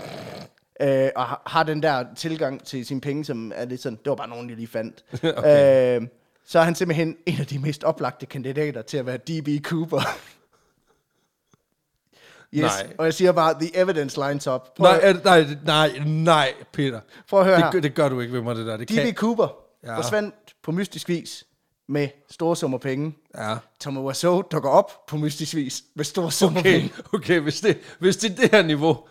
Okay, fuck, der er langt hjem. Der er ingen, der ved, hvad D.B. Cooper rigtig hed, eller hvor gammel han var. Men der er ingen, der ved, hvad, hvor Tommy Wiseau rent faktisk kommer fra. Og han virker til at være ældre, end han påstår. Åh, oh, hold nu. Fuck, det er en dårlig teori. D.B. Cooper blev beskrevet som havende mærkelig, øh, du ved, sådan en taleform, ikke? Han, præcis. no funny business og alt det der. No funny stuff for Ja, do the no job. funny stuff. Lige præcis. Ja. Tommy Wiseau, præcis det samme. Kæft, man, det er, det er virkelig cherrypicking, det her. Ja. Der er ingen, der ved, hvad der sker med D.B. Cooper. Ingen, der ved, hvor Tommy Wiseau kom fra. Jeg siger bare, case closed. Altså, Den er løst. den er fucking løst. Okay, simpelt nok. Sygt. Også, men igen, det er jo fordi, fordi jeg ved godt, hvad der sker oven i dit hoved, Peter. Det, og det er fair nok. Du har jo lyst til, at, at, at pengene fra det mest perfekte kub, kubbet over alle kub, Ja. Jeg ville så gerne, at det her, det var toeren. De, de, de endte med at blive det, der finansierede The Room. Ja, jeg vil så gerne have det her er toeren. Den ultimative follow-up. Ej, okay. Det, det er, det er eddermame en right out of left field øh, forklaring, som jeg, jeg køber den ikke over en tøden. Nej. Men det er ret grineren til gengæld. Til gengæld, hvis du sammenligner billedet af D.B. Cooper og et billede af Tom Wiseau, så ligner de faktisk også lidt hinanden. Lidt. Lidt. Ja, han hvis du knipper også- øjnene lidt sammen, ikke? Måske til Han dels ligner- en smule, slet ikke. Han ligner også, altså han ligner også Steve Buscemi. Ja, altså, ja. Han ligner også, øh, hvad hedder han, øh, ham jeg bliver sammenlignet med. Ham du bliver sammenlignet Ja, ham der spillede The Dark Knight. Nå, øh, Christian Bale. Nej, sgu da. Ham der, nej, undskyld, ham der spillede Jokeren. Nå, Heath Ledger. Ja, men ikke, ikke der. Ja, han men, ligner crack, Heath Ledger. Ligesom jeg ligner Craig Heath Ledger. ja, lige præcis. Præcis. Men uanset hvad, så mens at Tommy Wiseau, han ligesom går Var og det egentlig lidt for selvfedt? Det ved jeg ikke. Uh, det, måske. det sidste er ikke noget, jeg selv har fundet på. Nej, men jeg vil godt gå med til, at du ligner Tommy Wiseau. Fuck, fuck dig. Snakker også lidt mærkeligt. Der er ikke nogen, der ved, hvor fanden han kommer fra. ja, østeuropæisk baggrund. Præcis. Mange aliaser. Præcis. Same guy. Jeg er så DB Cooper, hvem ved. Jeg ser i hvert fald ældre ud end jeg. Ja, men uanset hvor Tom Wiseau, han altså, uanset hvad, så mens at Tom Wiseau, han går og tjener sin dirty jeans, læderjakke, flykabring til penge, ikke? Ja. så har han også en drøm, han længe har længtes efter at udleve. En drøm, som han ligefrem har sat på pause for at, ifølge ham selv, at fokusere på at opbygge sin egen personlige formue og finansielle sikkerhed. Ja. Han nemlig altid gerne vil være skuespiller, egentlig. Ja. Og skrive sit eget stykke, som han kan medvirke i. Så mens han går og hiver læderjakker hjem fra Korea, så er han inde i hjertet lidt sådan, I just want to sing. Altså, og hver gang han tager skridtet, så tænker han ved sig selv, det er åndssvagt. Du kan aldrig blive skuespiller. Du kan aldrig le- udleve din drøm. Og der vil nogen sige, nej, det, der burde være flere, der havde sagt nej. du skulle være blevet i regulær cowboybuksebranchen. Men... Præcis. Eller kabre nogle flere fly, altså gør et eller andet. For alles skyld kabre nogle flere fly. Men i slut af 90'erne, der sker der noget voldsomt, der vender op og ned på Warszaws liv, og får ham til at jagte drømmen. Fordi der sker noget, der gør det helt umuligt at kapre fly. Nå. Nej. Wow, wow, wow, wow, wow. Nej. Men øh, en dag, der går, kører han simpelthen ned ad vejen i sin bil, da en bil kører over for rød og direkte ud foran ham. Og øh, han hamrer på bremsen, men allerede der er han sådan, oh no, it's too late, stop, no. Og, og så flipper bilen, ifølge ham selv på hovedet, skøjter hen over jorden med hjulene opad, hvilket er lidt noget lort, fordi han kører cabriolet. Oh, oh, det, det var perfekt tilbageholdt information lige der. Hold op. Ja, og den her ulykke, den efterlader simpelthen Tommy svævende mellem liv, liv og død. I flere uger er han på hospitalet, hvor de ikke ved, om han simpelthen Overlever det her. Ja. Ja. Indtil han en dag åbner øjnene, kigger op i det her skarpe hospitalslys. Han er kommet sig, han er vågen, og selvom han har brækket en del knogler, så er han sådan overordnet set relativt alright. Altså, når man tænker på, at han virkelig har taget fra et biluheld med ansigtet, så overraskende okay. ja. Ja. og da han ligger der på hospitalet, der svæver Tommy Wiseau, at han ikke længere vil lade noget som helst stå i vejen for at udleve sine kreative ambitioner. Så da han bliver udskrevet fra hospitalet, så tilmelder han sig sådan et aftenskolekurs, sådan noget ved, øh, FOF-agtigt noget, hvor han sammen med en gruppe andre amatører simpelthen vil lære at spille skuespil. Så der var to muligheder. Enten så skulle du lære at lave basilikumpesto af en eller anden husmor fra Herlev, ja. eller også så skulle du Der var alle gøre pladser, det der her. optaget. Præcis, så det blev The Room i stedet for Satans. Til den her aftenskole-ting, der får han ret hurtigt ry for at være den mest entusiastiske og mest ambitiøse kursist. Og man har også, han er jo, nu, han er jo born again. Ja, han bliver samtidig også kendt for at være ham med det allermindste talent. Okay. Så Øh. han er virkelig ambitiøs, Ja, men det strækker ikke til mere. nej. Og man kan sige, når de skal lave sådan nogle gruppeøvelser, så er han altid den, der bliver valgt til sidst, lidt ligesom mig i rundbold i, for, i, i folkeren, ikke? I folkeren, folkeren. Øhm, og med god grund, fordi jeg var også talentløs til rundbold, så jeg forstår godt, at de ikke valgte mig. Og præcis ligesom mig, så får han også et ry for at være sær og mærkelig. Så øh, Så er, er du DB Cooper bam, bam, bam. afsløret? Jeg sælger barbermaskiner nu. Den måde er vi alle sammen DB Cooper. Jamen, jeg har droppet ved billigbuksemarkedet for... Vi betaler nogle læderjakker. Ja, præcis. Got it. Men på det her tidspunkt, der bliver han altså også kendt i gruppen for at være en, der har nogle sådan relativt store diva-tendenser. allerede. Så, i, hans, baseret på hans manglende talent. I hans begynder skuespil-kursus. Jamen, det, det, er jo du ved, det er lidt ligesom med hormoner. Det skal bare ud af kroppen. Ja. Under en af de her kurser, der møder han op og nægter at tage sine solbriller af, for eksempel. Uanset hvor mange gange instruktøren lidt sådan, nu tager du de briller af, så svarer han tilbage, we're actors, let's just pretend it's a sunny day. Jeg så lige, at der er en eller jeg mener, det er Blade. Jeg tror ikke, det er etteren. Jeg tror, det er der, ja, der må være en toer. der er tre. Ja, men i en af dem, der nægtede øh, Wesley Snipes at åbne øjnene. Ikke fordi der var noget, han, han havde bare besluttet sig for, det gider jeg ikke. Og, og, og scenen kræver, at han åbner øjnene, og så er de nødt til at hyre en FX, øh, en VFX-guy til at CGI Wesley Snipes øjne. CGI, bogstaveligt talt, ja. Præcis, de CGI er hans øjne åbne. og det ligner bare fucking lort. og det er sådan noget med, at han er så sur på instruktøren af den her film, at han kun vil kommunikere igennem post-it notes. Og, og, og han jo, uh, Wesley Snipes, altså han, han, hvad hedder sådan noget, insisterede på, at han ikke blev kaldt for Wesley, Ja. men han bare blev tituleret som Blade. Men det er jo fordi, at, og det er jo det samme nu, med at der, der skulle spilles en ny Blade, der var han sådan, der kommer ikke en ny Blade, for der er kun én Blade, det er mig. ja. Der er kun en, I am Blade. Blade. Så, så hvis der bliver lavet en ny film, så er det jo ikke en Blade-film, fordi der er kun en, der kan spille Blade. Nej, det er en Wesley Snipes film. det er sådan svært. ja. Ja. Men det er også Men han har fået samme nykker, for ja, hans, det er bare med han. solbriller. Det er så også på det her kursus, at i hvert fald en person ligesom begynder at interessere sig for det en enigma, der er Tommy Wiseau. Nemlig ham er Greg Sestero, der senere kommer til at medvirke i The Room. For hen over nogle aftener, der har han ligesom siddet og jagtet Wiseau, som det biluheld, han er inden for skuespilling. Og været lidt sådan, hvad fanden er han for? Hvad, hvad fanden er du for en snegl? Så en dag, der prikker han til Wiseau og tilbyder egentlig, at de kan sådan øve lidt sammen dagen efter. Mest af alt, fordi han gerne vil lære lidt om, hvem fanden han egentlig er. Hvad sker der, mand? Øh, altså, er du kørt galt i cabriolet, eller hvad fanden foregår der? Ja, hvad med ham her, den langhårede østeuropæisk tale, Frankensteins lignende solbærende bærende, højst sandsynligt ældre, end han påstår værende type, ikke? Altså, øh, Nå, ham der? ja, Jamen, det er jo bare øh, Tommy Pierre ja, Rousseau. det er ham buksegutten, ja, buksemagnaten. Men øh, det bliver altså begyndelsen på et livslangt venskab øh, imellem de to, og jeg putter venskab i gåsøjen, fordi at Greg Sestero, han ved sgu ikke så meget om Tommy Wiseau. Nej, så det er bare, ja. de hænger ud. Mange af de her ting fra fortiden, de stammer fra Sesteros bog, men selv i bogen er det ret tydeligt, at han heller ikke rigtig ved, hvad der er rigtigt og forkert mm. i Tommy Wiseaus fortællinger. Men energien med bare at sige, så udgiver jeg en bog alligevel. Altså, det kender vi jo. Ja, ja. Det der med, så sætter vi os bare ned og snakker om noget, vi ikke forstår en fucking skid af. Det, det, det. det kan jeg også noget. Så tjener man penge på det. Det er sgu da bedre, end at sælge bukser, med fejl, der er fejlproduceret. Ja, ja. Eller det ved jeg selvfølgelig ikke. Jeg har ikke seks stænger til at smide en film. Nej, nej. Men, hvis jeg havde... så øh, det er pants money. Ja, præcis. Men øh, så hvis Sestero, han skulle udfylde sådan en venindebog, du ved, hvor man skriver navn og fødselsdato og sted og sådan noget med, med, med Tom Wiseau, så ville der bare stå ved ikke. Der er mange blanke felter. ja.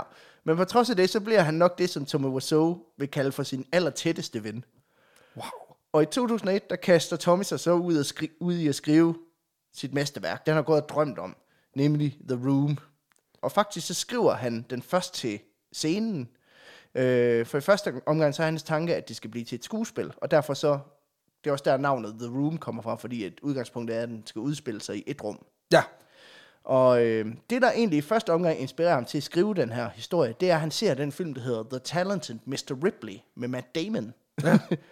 og øh, den fortælling om en rig svindler, der foregiver at være en anden, mens han rejser til et fremmed land, der tal, øh, den taler til et eller andet inde i ham. Der er, der er nærmest som et spejl. Jeg ved ikke, hvorfor lige det er den film, han identificerer som. Det er som om, man sidder i et vindue og ki- kigger og betragter ind i virkeligheden. Ja, ja. Ja. Men øh, den tænder en gnist i ham, og efter seks dage, der er hans teatermanus færdig. Seks dage. Effektivt. Jeg vil sige, jeg har brugt syv dage for at skrive det her manus. Ja. Men han er bare bedst. Han er bare, I'm the best. Ja, Han er the best. Men øh, det lykkedes ham ikke rigtigt at få nogen teater til at bide på hans manus, og derfor så omskriver han sit manuskript til en 540 sider lang roman i stedet for. Øh, Det er noget af en omskrivning. Ja, den kan han så heller ikke få udgivet. Okay. Øh, og på det her tidspunkt, der er det her med at udgive noget, uden at have et forlag i ryggen, det er stort set uhørt. Du kan ikke udgive noget. Der er jo ikke noget af. Amazon dengang. Nej. Nej. Så i ren frustration, så kaster han sig igen over og omskriver sin fortælling til et nyt medie, nemlig film. Fordi i modsætning til teatret og bogverdenen, så kan du godt producere en film sådan relativt uafhængigt af nogle andre, hvis bare du har penge nok. Men man kan sige, at teater kræver, at de satser på de stykker og giver det plads, og forlagene skal også løbe en eller anden form for risiko. Ja, det er noget billigere at Ja. købe et kamera eller lege en fotograf. Ja. selv dengang, Og end det var, at, end ja. det var at, at, at lege et teater. Ja, du kan bare tænke kameraet for lortet i kassen, ikke? Præcis. Og Tommy Wiseau's drøm er at lave den næste store amerikanske klassiker. Du ved, den nye Rebel Without a Cause, som Ja. han selv kalder det. Okay. Og faktisk så elsker han Rebel Without a Cause så meget, at flere af replikkerne i filmens manuskript, han simpelthen bare copy-pastet, du ved, satanist-style, direkte fra Ja, ja. Rebel Without a Cause. Men det er også der, den er bedst. Det der med bare, altså, det gør vi jo også. Altså, halvdelen af vores manus er jo også bare Copy-paste fra Wikipedia, ikke? Og fra Rebel Without a Cause. mest. Men efter noget tid, så ligger det her altså klar. Hey! Nemlig manuset til The Room. Med personlig dedikation fra Tommy Wiseau. Jeg har betalt i dyrdom inde på internettet for det der, men han har personligt signeret den til mig. Ja, To Peter. Love is blind. ja. Hold kæft, hvor sindssygt. Og Nå, det, det, det, er jo her, pengene kommer fra, Peter. det er det. Der er ikke kobberbukser inde i et eller andet sted, er det det? Nej, men skal du høre noget grineren? Ja. Der fulgte på underbukser med. What the fuck? Altså ikke nogen, han har haft på. Ja, det ved du sgu da ikke. Det, øh, det er den smaller like him. Øh, Har du dem på lige nu? Det, bliver, altså, det vil være den, den totale dedikation. nej, de ligger faktisk i en plastikpose der, i den, der fulgte med, fordi jeg ikke pakkede den ud, fordi det, jeg har fundet ud af, at det er lidt et samlerobjekt, faktisk. Øh, altså, han, Det er fordi, han fik, han fik lavet en line af underbukser, og så var han sådan, hvis man køber på underbukser, så får man en signeret version af manuskriptet. og du gik efter manuskriptet. Jeg er pisse ligeglad med underbukserne. Så nu har du et par samle, øh, samleobjekt underbukser derhjemme. ja, det er fra Perfekt. Tommy Wiseau underbukser. Men det er simpelthen en kopi af det originale manuskript til The Room-filmen. Wow. Ja. Øhm, og det er faktisk lidt sådan uvist præcist, hvornår han har skrevet manuset til filmen. Øhm, for man kan sige, det står faktisk uden på det, at det er copyrightet helt tilbage i 1999, så måske er det allerede der, han ligesom... Men også i 2000. Men også i 2000. Men også i 2001 til 2015. Jamen det er det. Altså, Men filmen er udgivet i tre. Ja, så det, det, der er intet, der hænger sammen i, den, i det her narrativ. All right reserved. Det er det. Rart at vide, at han har den. Ja, men det kan være, det er fordi, det er der, han har udtænkt historien i første omgang, eller at det er der, han har skrevet teaterstykket, eller øh, hvad ved jeg. Ja, ja, ja. Men vi skal i hvert fald dykke lidt ned i produktionen, og nogle af de, hvad kan man sige, sådan gakkede øjeblikke på sættet lige om lidt. For vi skal jo huske, at den her film, den blev produceret af en mand, der aldrig nogensinde har lavet film før. Det er altid. Men det, er jo, det, er jo, det er jo virkelig Men godt. som til gengæld har mand af penge at gøre det for. ja, der er seks stænger. Ja, og nu har vi talt meget om filmen, vi har slet ikke talt om, hvad den reelt set handler om. Nej, nej, nej. Øh. Øhm, og jeg vil sige, jeg har set den en del gange. Ret stor fan. Stadig i tvivl. Stadig i tvivl. Okay, så Øhm, kan vi få en synopsis? Heldigvis så er der en gut på Reddit, der har brugt oceaner af tid på rent faktisk lige at decifrere, hvad er hovedplottet i den her film. Okay. Øhm, fordi der, den introducerer storylines, der ikke rigtig bliver til noget. Nej. Øh, der er scener, der øh, tydeligvis mangler. Der er øh, karakterer, der øh, bliver introduceret. men som for at alt bare forsvinde. Og bliver erstattet af andre.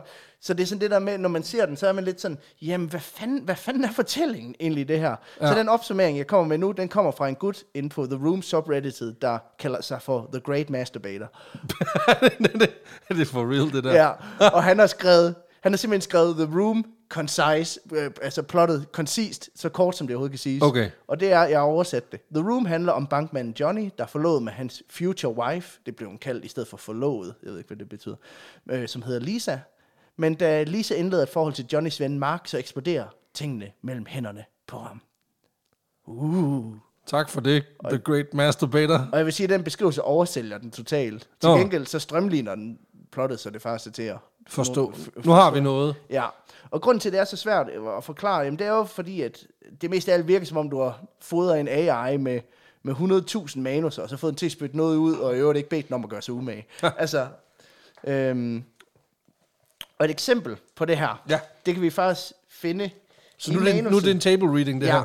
i det, der faktisk senere er blevet en, øh, en relativt sådan, øh, øh, legendarisk scene, kan man vist godt sige. Ja, tak. Øhm, det er simpelthen en åben scene. Vi kommer ind, hvor at Johnny er kommet hjem til sin forlovede Lisa, efter han er blevet afvist. Future wife. Øh, future wife. Ja, han er blevet afvist til sin lønforhøjelse nede i banken. Åh oh, nej. Og midt i det hele øh, kommer der en gut ind, der hedder Denny, som, jeg tror det er meningen, at han skal være udviklingshemmet. Han er i hvert fald sådan en, en form for adoptiv søn, som de har, fordi otte gange i løbet af filmen bliver det sagt, at Johnny is like a father to you. Okay. Og han kommer og går sådan lidt, men han er ikke deres søn. Og jeg tænker, at øh, du er langhåret, du har østeuropæiske rødder, ligesom Tommy Wiseau, så du kan få lov at spille rollen, Tommy Wiseaus rolle som Johnny, Ja, tak. og så er jeg hans øh, future wife, Okay, hvem, Lisa. hvem skal spille Danny? Ja, det finder vi ud af. Men jeg tænker, vi kan starte hernede. Der. I, øh, hvor vi kommer, vi kommer simpelthen ind i lejligheden. Ja, tak. Okay. Kæft, en sindssyg leg, det her. Har du manus derovre, eller skal Nej, vi? nej, okay. jeg tænker, vi øh, bytter. Vi tager den bytter her. Okay. Okay. Der står, Johnny is coming home from work carrying a large box. Hi, babe. I have something for you. Jeg ved ikke, hvorfor det lyder som René Diff i Barbie Girl. Hvorfor lyder det så rent? Johnny gives the box to Lisa. Wow, what is it? Det var alene. Hvad fanden er det her? Oh, ja. Oh, nothing. Just a little something. Så, der kan du se Ja. dualitet. Lisa opens the box. She lifts something red out of the box. Oh, it's beautiful. Thank you, Johnny. You're my man. Can I put it on now? Lisa kisses Johnny on the cheek. Of course, it's yours. I'll try it on right now. You wait here. Don't move. Og så står der, Lisa goes out of the door carrying the dress. In a moment, she go- comes back wearing the dress, turns herself around. Isn't it fabulous? Wow, you look very sexy. Lisa kisses Johnny and hugs him. I would do any... Nå, det er dig. Sådan var jeg. I would do anything for you, my girl. Og så kommer, okay. kommer, kommer, Entre Denny. så kommer Danny fucking ind. Hey guys! wow, what a beautiful sexy dress you have. It's from Johnny. How much did you pay for it? Don't ask a question like that. Well, anything for my princess. Jo- Johnny is stretching his arm above his head. He yawns Lovely. loudly. Nice, nice to see you, Denny. I'm going to take a nap. Can I go with you?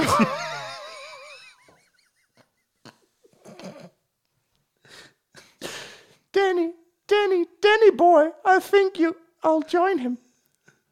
Whatever. Oh, oh. Og så står der, at uh, Danny picks up an apple and takes a bite. Lisa joins Johnny in the bedroom.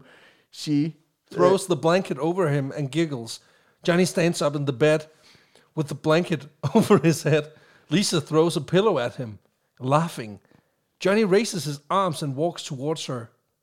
Lisa screams. Ah! Stop, you monster! Denny runs into the room and stands between Lisa and Johnny. Denny grabs the blanket off Johnny's head.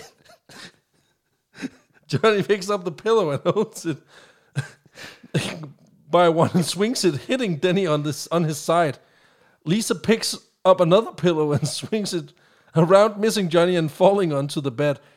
Johnny and Denny toss the pillows back and forth, laughing. Johnny suddenly looks at Lisa, who's striding a very, very sexy pose. The fuck er det her? okay. He trips and lies down on the bed next to Lisa and kisses her. Lisa puts her arms around Johnny's neck. Danny is sitting on the floor watching.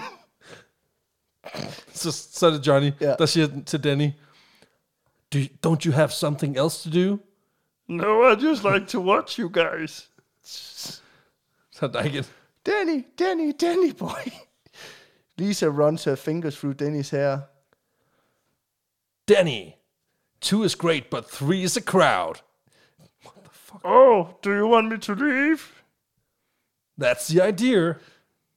I will go. I have to do my homework anyway. Og det skal lige siges, at i filmen, der bliver han spillet af en fyr på sådan 25 eller sådan noget. Okay. Med, Bye, Denny. Bye, Johnny. Bye, Danny. Bye, Lisa. Bye, lovebirds. Scene end. Okay. Hvad fuck er det her? Hvad fanden er det her? Ja. Det, det lugtede af et dårligt pornoplot, Ja. som så blev til nogen, der indså, at de, det var, de var i gang med at ja. invitere deres Han kommer simpelthen udviklingshemmede. han kommer ind og kokblokker. Han kommer simpelthen ind af kokblokker. Fucking Danny. Og jeg ved ikke, hvorfor at jeg lød som en blanding imellem René Diff og Duke Nukem. Men det undskylder jeg. Ja, men jeg synes faktisk, din stemme er, er bedre, end den, han ligger i filmen, fordi det er sådan noget, oh, I love you, Lisa. Oh. Men det er bare for at give et indblik i, Altså- randomness. I, i, de her scener hænger ikke sammen på nogen måde, ikke? Nå, og det ved jeg ikke, altså man får da en klar indikation af, at det her, det er altså vidderligt noget, som burde have ligget på Brazzers. Ja, ja, det er det. Og vi vender tilbage til endnu en scene senere, og tænker... Åh oh, gud. Da øhm, Wiseau, han skal finde skuespillerne, der skal læse de her Legendariske linjer. legendariske linjer, så starter han selvfølgelig med at kaste hovedrollen, det er klart. Ja, Johnny. selvfølgelig. Johnny. Og det er meget fedt. Han skal ikke så langt, han skal ikke længere ud på toilettet og kigge i spejl, for han kaster sig selv. Ja, han laver lige the fonts. Hey! Ja. Hvilket ja. med også kræve noget også at være sådan, ja, instruktør, producer, forfatter, Mig. også lige en hovedrolle indhaver. Ja, tak. Yes. Øh, det er lidt ligesom at være til en begravelse og insistere på at være den eneste, der bærer kisten, selvom du er den, der ligger nede i den, ikke? Altså, Hvem har to tommelfingre lige fået hovedrollen? This guy! men efter at hans øh, yndlingsskuespiller øh, har sagt ja til hovedrollen, kan man jo godt kalde ham, så henvender han sig så til sin ven Sestero for at få ham med på holdet. Åh oh, nej, skal han spille en udviklingshemmet den? Nej, Greg Sestero, øh, det kan godt være, at han er sådan en struggling actor, men så struggling er han heller ikke. Nå, okay. Altså, han siger faktisk nej til sin gode ven. Hold op. Men øh, da den oprindelige skuespiller til rollen som Mark, han simpelthen blev fyret efter første dag, så, fordi han ifølge Tom Wiseau ikke kan spille skuespil. Så, Det er øh, et bold claim from this ja. guy. Så øh, går Greg simpelthen med til at træde ind som en vennetjeneste og spille rollen som Mark. Ja, øh, ligesom Mickey Work i, uh, i The Expendables. Ja, lige, præ- lige præcis. Ja. Ja. Øh, og resten af skuespillerne finder Wiseau så hos forskellige sådan, casting agencies, der sender ham en masse headshots øh, af unge, ambitiøse skuespillere. Og så sidder Johnny, øh, øh, Tommy Wiseau simpelthen og, og flipper gennem flere hundrede poloider af potentielle skuespillere. Så det er sådan en form for analog Tinder på en eller anden måde. Ja, ja, swiper, swiper, swiper. Ja. Øhm, I rollen som Lisa, der kaster han den unge skuespillerinde, Juliette Danielle, der i, uh, føl- ifølge Greg Ellery, der er en af de andre skuespillere, lige var ankommet til byen fra Texas. Så hun er altså en girl out of town. Ja, hun er kommet for at forfølge sin skuespillerdrømme, ikke? Og, Sin øh, skuespillerdrømme. skuespillerdrømme. Jamen, jeg bøvsede lige samtidig. Jamen, det er fordi, hun er, hun er så ny i byen. Hun har ikke rigtig forstået, hvordan trykfordelingen ligger på skuespillerdrømmen. det er fordi, hun fra New Orleans totalt lidt mærkeligt. Ja, præcis, ja, præcis. Oprindeligt så havde øh, faktisk castet en anden til at spille Lisa, en latinamerikansk skuespiller, men hun forlod produktionen, inden at det overhovedet gik i gang. Nå for satan. Øh, og der blev ikke sat navn på den oprindelige skuespillerinde, men det beskrives af Greg Sestero, at hun kom fra et uidentif- uidentificeret sydamerikansk land og havde en tyk dialekt og var noget ældre end Juliette, nok tættere på Tommy Wiseau's alder. Og Tommy han fyrer hende simpelthen, fordi at han vurderer, at folk vil aldrig nogensinde købe hende og ham som par. Og det fatter jeg ikke, fordi de er præcis den samme person. Så- Ej, han har virkelig ingen selv, altså selvindsigt whatsoever. Nej, man kunne tænke kombinationen af skør dialekt, ukendt baggrund, halvgammel, dårlig skuespiller i parforhold med hinanden, det vil være, det vil være perfekt, ikke? Ja. Men på den anden side, så kan jeg godt se, hvad, altså jeg kan godt se, hvad, det bliver lidt for Anders Sine og Anders Sand-agtigt på en eller anden måde. præcis. At det er bare sådan, hey, vi har fundet Mig. med sløjfe på. Det bliver fucking en banger, det her. ja. Så han vælger altså uh, Juliette Danielle til rollen i stedet for. Ja, tak. Til rollen som Peter, der er Johnnys ældste ven, der kaster han en gut, der hedder Carl Vogt. Øh, og Carl Vogt, han er faktisk fucked. Øh, Han er fucked. han er en af de få skuespillere, der har haft en nogenlunde karriere efter det her. Han har medvirket i over 30 mindre filmproduktioner og optrådt en del som teaterskuespiller også. Og faktisk så siger han, at da han går ind i projektet, så er det lidt fucked med tiden til den her film, fordi at han skal lave en forestilling om nogle måneder. Ah. Og Tommy var, så lidt sådan, don't worry about it. Fordi han, han har totalt styr på, hvordan sådan en produktion, den klapper, når den første Ja. er i gang. Ja. Man kan godt sige, det skulle de have worried about. ja. For da kalenderen i Carl Fox kalender, den løber ud, så har de kun optaget halvdelen af hans scener. Og det er ikke godt. Øh, men han havde jo ikke mere tid, så han må forlade produktionen. Nej, og så, så For trods af, at hans karakter er en, en del af klimakset i filmen. Og hvis du slår op bagerst i manus, så skal jeg prøve at se, om jeg kan finde det. Men så kan man simpelthen se, at der, hvor der står Peter, der er der simpelthen blevet streget over, og så er der skrevet Steven i stedet for. der? Peter lige med Steven. Så der var en en, der erstattede ham med en anden skuespiller. Ja, Eller med en anden rolle. Hvem fanden er Steven? Steven er en karakter, der er spillet af Greg Ellery, der sådan bare lige random dukker op ud af det blå midt i det hele. Hvor er det sindssygt, det der. Og man får aldrig hans navn at vide i filmen, men han overtager bare alle Peters scener og replikker. Så fra midten af filmen, der forsvinder Peter, og så kommer Steven bare sådan en som, hello. Eller ukendt fyr, som vi så nu ved er Steven. Ja, ja. Men seriøst, det lugter jo langt væk af en mand, der har besluttet sig for at lave en film, og så ikke har forstået, altså, men er så kaotisk. Ja. i sit hoved, at han ikke kan overskue, du ved, mere end to stykker papir på en gang. Jamen, det tror jeg ikke, det tror jeg ikke, han kan. Nej, det er det, altså, jeg kender det jo godt, jeg er selv pisse kaotisk som menneske, Og jeg vil aldrig kunne overskue at stå i altså, spidsen for en filmproduktion. Fordi der skal man være, du ved, øh, organiseret, tror jeg, det er det, det, Ja. det, er det de kloge mennesker, der gør det, de, de bruger øh, af begreb. Og det er han ikke. Nej, det er han overhovedet ikke. Det er han, han er chaotic ja. neutral. Men nu har Tommy altså sit team klar. For udover skuespillerne, der har han selvfølgelig også hyret en masse andre ind, der skal hjælpe ham med at lave sin film. Det er en klart. dop og en tonemester og alt muligt. Mange af dem, det er nogen, der kommer udefra, mens andre ligesom er nogen, der er fulgt med, da han lejede studierne ved Burns and Sawyer Films, hvor det skal optages. Ah, okay. For som jeg forstår det ud fra Sesteros bog, så køber Tommy Wiseau sådan en pakkeløsning. Simpelthen sådan en My complete, first film set. ja, complete beginning director package. Okay, så det, det findes simpelthen som en pakkeløsning. Du ved, lidt ligesom hvis man skal ud og bowle, så kan du købe en pakke, hvor der er to kander øl og nogle bacon chips og halvanden liter ice shots med, ikke? Ja, ja. Præcis på samme måde er det åbenbart inden for filmverdenen. For han har købt en pakke, der inkluderer brug af studie, øh, en stor del af personalet og crewet, særligt dem, der har noget med location at gøre og sådan noget. Øh, så følger der to kameraer med i prisen. Et almindeligt et med øh, 35 mm film og et digitalt, der kan filme HD. Og så selvfølgelig to kander øl, nogle bacon chips og halvanden halvanden liter ice shots. Ikke? ja, præcis. Det er klart. Me- Mest det sidste. Kan vi, kan vi jo få granatæble på den der hvad? Perfekt. Og netop det her med de to kameraer, det kan være en fordel på nogle produktioner, fordi nogle skud simpelthen egner sig bedre til at blive skudt enten digitalt eller på film. Jeg, jeg ved ikke en skid om det, men, men jeg tror, det har noget at gøre med den konkrete scene, og hvilket format filmen skal udgives i, og sådan noget, ikke? Ja, altså man kan sige, det der er jo, det er jo, at cellulidfilm er jo bare 10 gange mere, altså det er bare mere besværligt at arbejde med.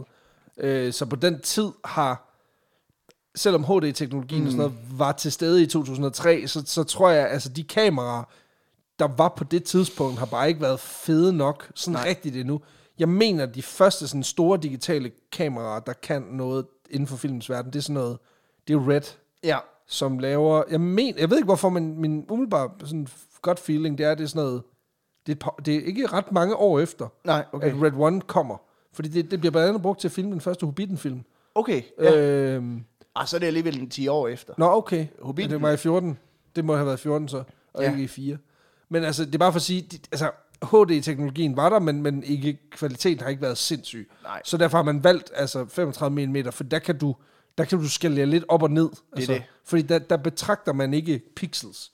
Fordi Nej. Det er jo netop et, på et fysisk produkt. Det er det. Men det giver så nogle ule- ulemper, i Ja. forhold til, at det er meget dyrt. Og der, øh, der er nogen, der foretrækker film, og nogen foretrækker film digitalt, og der er nogle scener, hvor folk foretrækker film digitalt, fordi der skal effects på og sådan noget.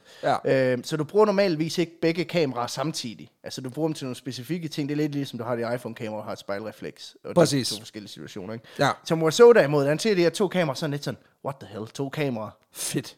3D. Svær 3D. Han blev spurgt om, hvordan- han helst vil skyde filmen, digitalt eller på film, og han sådan lidt, Ja. Ja. Simpelthen fordi han ikke ved, hvad forskellen er på at skyde på film og skyde digitalt. Nej. Så øh, han vælger at skyde hele filmen med to kameraer på samme tid, i Så- to forskellige formater. Og det er sygt, fordi så kan du faktisk, altså hvis du, kan, hvis du gør det, og du så kun har det ene kamera, øh, der er to, ja. men du har et, så du har ikke nogen, nogen B, altså nogen B eller C kamera, så kan du jo i teorien klippe filmen, altså du kan klippe begge, altså Ja. ja. begge film, og så får de ens udtryk, men den ene er så bare lige 10 Den- cm til højre. Ja, fordi som måske den eneste film nogensinde, er den blevet filmet på den her fuldstændig idiotiske måde.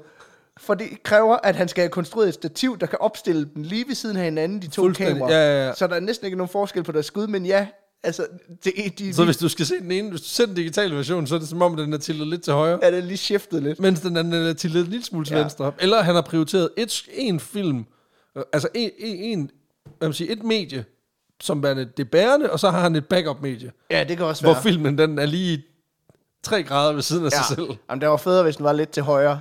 Præcis. Hvorfor tænker du skud? Nej, jeg tænker hele filmen. den bærer præg af, at der er et eller andet grundlæggende galt.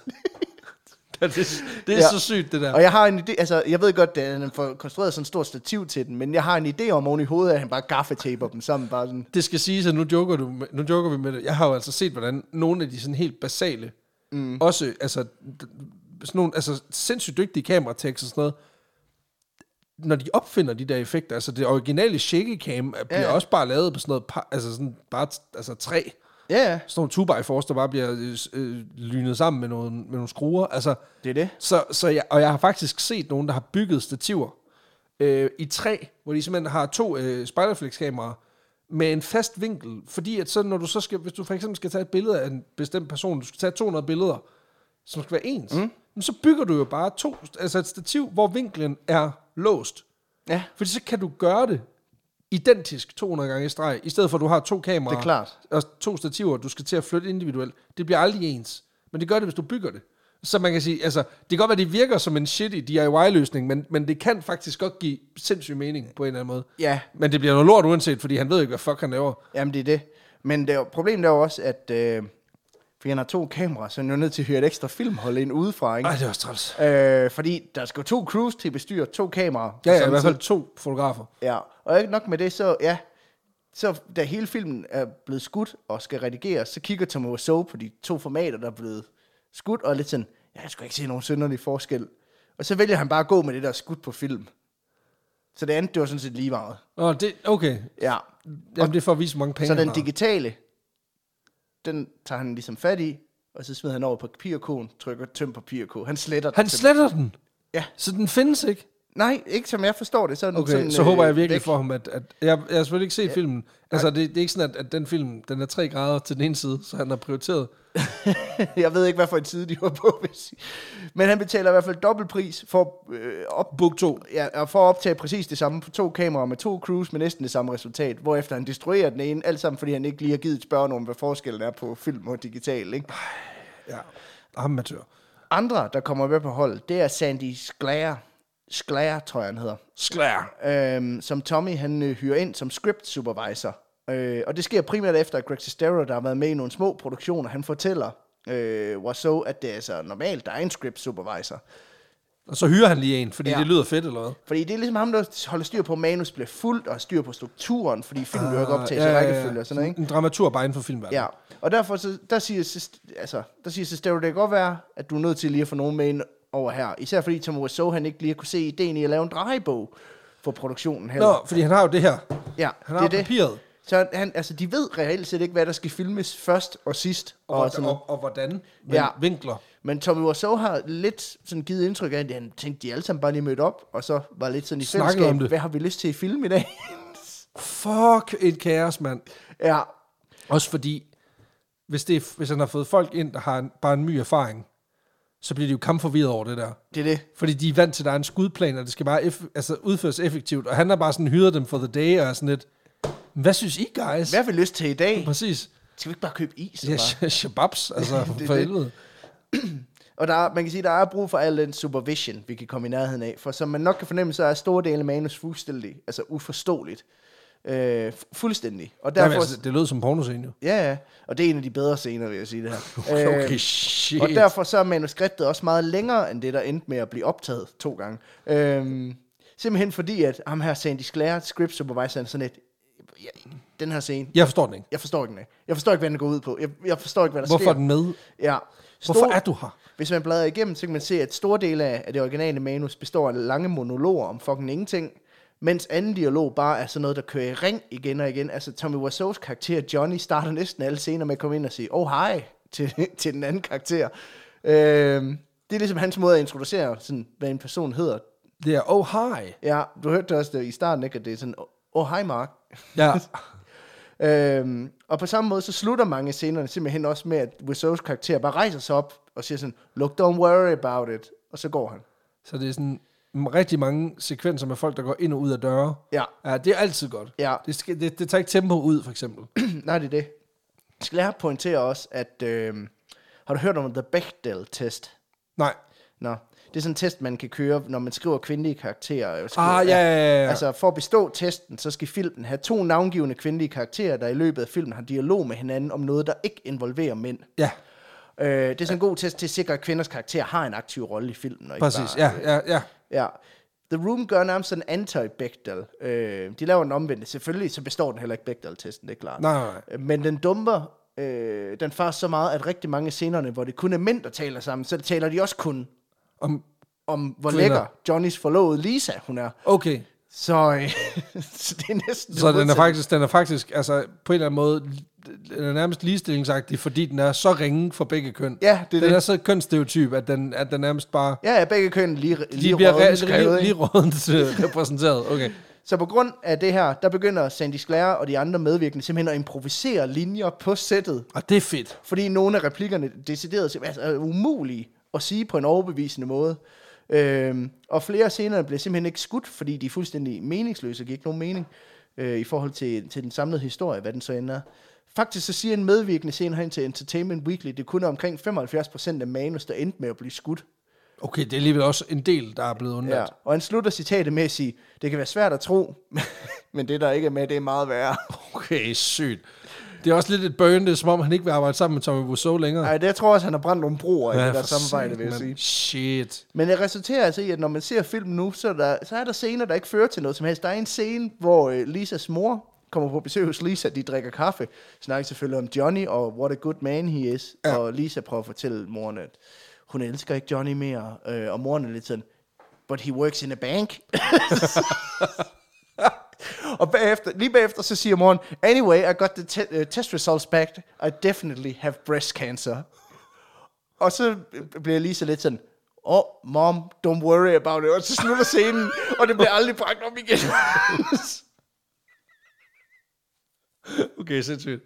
ja. Fuck, det er sygt, det der. Tom Wiseau, han insisterer dog på, at manus, det skal følges til punkt og prikke. Øh, og replikkerne skal siges, som de står i det her manus. For ellers så virker det ikke. Nej, det er det. Men Nej. alligevel, så når de står og vælger adlib for sygt på sættet, så det er ikke fordi, det, altså, det går fuldstændig forbi næsen. For, altså, Ja, fordi han, han kan jo ikke læse. Altså, han, han spiller Gameboy, mens det, her, det foregår. det er det. Altså, der er flere, der peger på, at han sandsynligvis ikke kan sit eget manus. Nej, nej. Øh, faktisk så er foretrækker det, han... fordi han tror stadigvæk på, at det er en 540 side lang bog. det, det, det, selvfølgelig, det skaber nogle problemer. Præcis. Faktisk så foretrækker han ifølge nogle af skuespillerne simpelthen at instruere scenerne uden at kigge i manus for den konkrete scene. Jamen, fordi han kan huske det jo. Ja, og så præcis. sidder han jo bare der, når de spiller og er sådan, jeg fandt en god replik, tænker jeg, jeg har skrevet det. Sygt, det der med makrelsalaten, det kan jeg nærmest ikke huske, jeg har så skrevet ind. Altså, selv, vildt det har jeg jo nok. Ja, præcis. Ja, oh, I'm a genius. Ja, men det fører så også til, at en gang imellem, så tager han simpelthen fejl af, hvad det er for en film, eller en scene, de er i gang med at, Nå. at, at, at optage. Okay, jeg bare forstå. Nå, så det er ikke The Dark Knight Rises, eller hvad? er det ikke Transformers 2, eller hvad? præcis. Jeg fandt Bumblebee.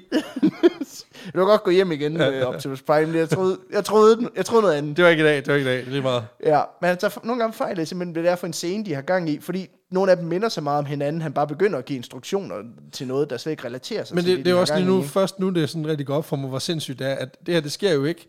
Det sker jo ikke i, at han sidder i en instruktørstol, du ved, sådan en pindstol, og observerer. Nej, Han står jo fucking på sættet, og er fucking skuespilleren samtidig. ja, det er det.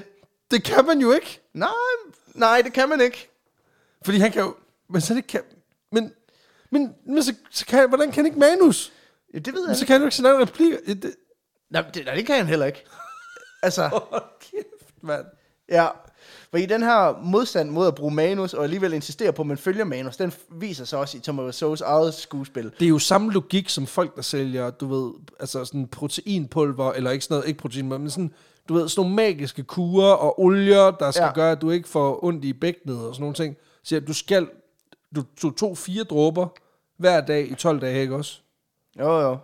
Nej, fem dråber på 6. dag, jamen, så virker det ikke. Nej, det er klart. Altså, det er sådan den der logik med det. Hvis du, hvis du ikke gør præcis, som der står på produktet, så har det nul effekt. Ja. Altså, det er sådan lidt den logik, han kører ned over det her shit. At det, Meget. altså, det er snake oil, det her. Ja, ja, men det, det er Snake Oil the Manus. the, the movie, altså. Præcis. Ja, men altså, det viser sig i hans eget skuespil, den her med, at han ikke kan manus, fordi han, flere gange, så kan han, han kan ikke huske sine replikker. Og nogle gange, så må de skyde nogle af scenerne mere end 40 gange, fordi han bliver ved med at fuck op i, hvad han skal sige, hvad han skal gøre. Og så nogle gange, så begynder han også bare at gøre ting, der ikke står i manus.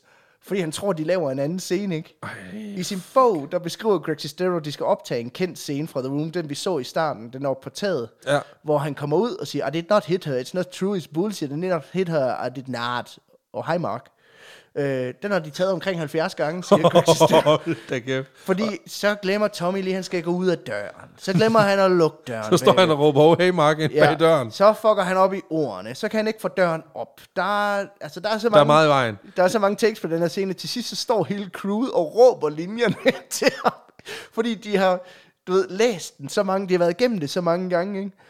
Øh, og da han endelig, jeg vil sige nailede den, men jeg ved ikke om det... Øh, Nej. Men da det, han endelig siger det, han skal, og gør det, han skal, så får han stående applaus.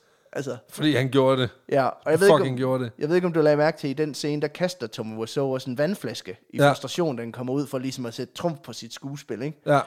Det var ikke meningen, at han skulle have en vandflaske i hånden. Det er bare fordi, det er en vandflaske for produktionen, han lige tilfældigvis havde i hånden.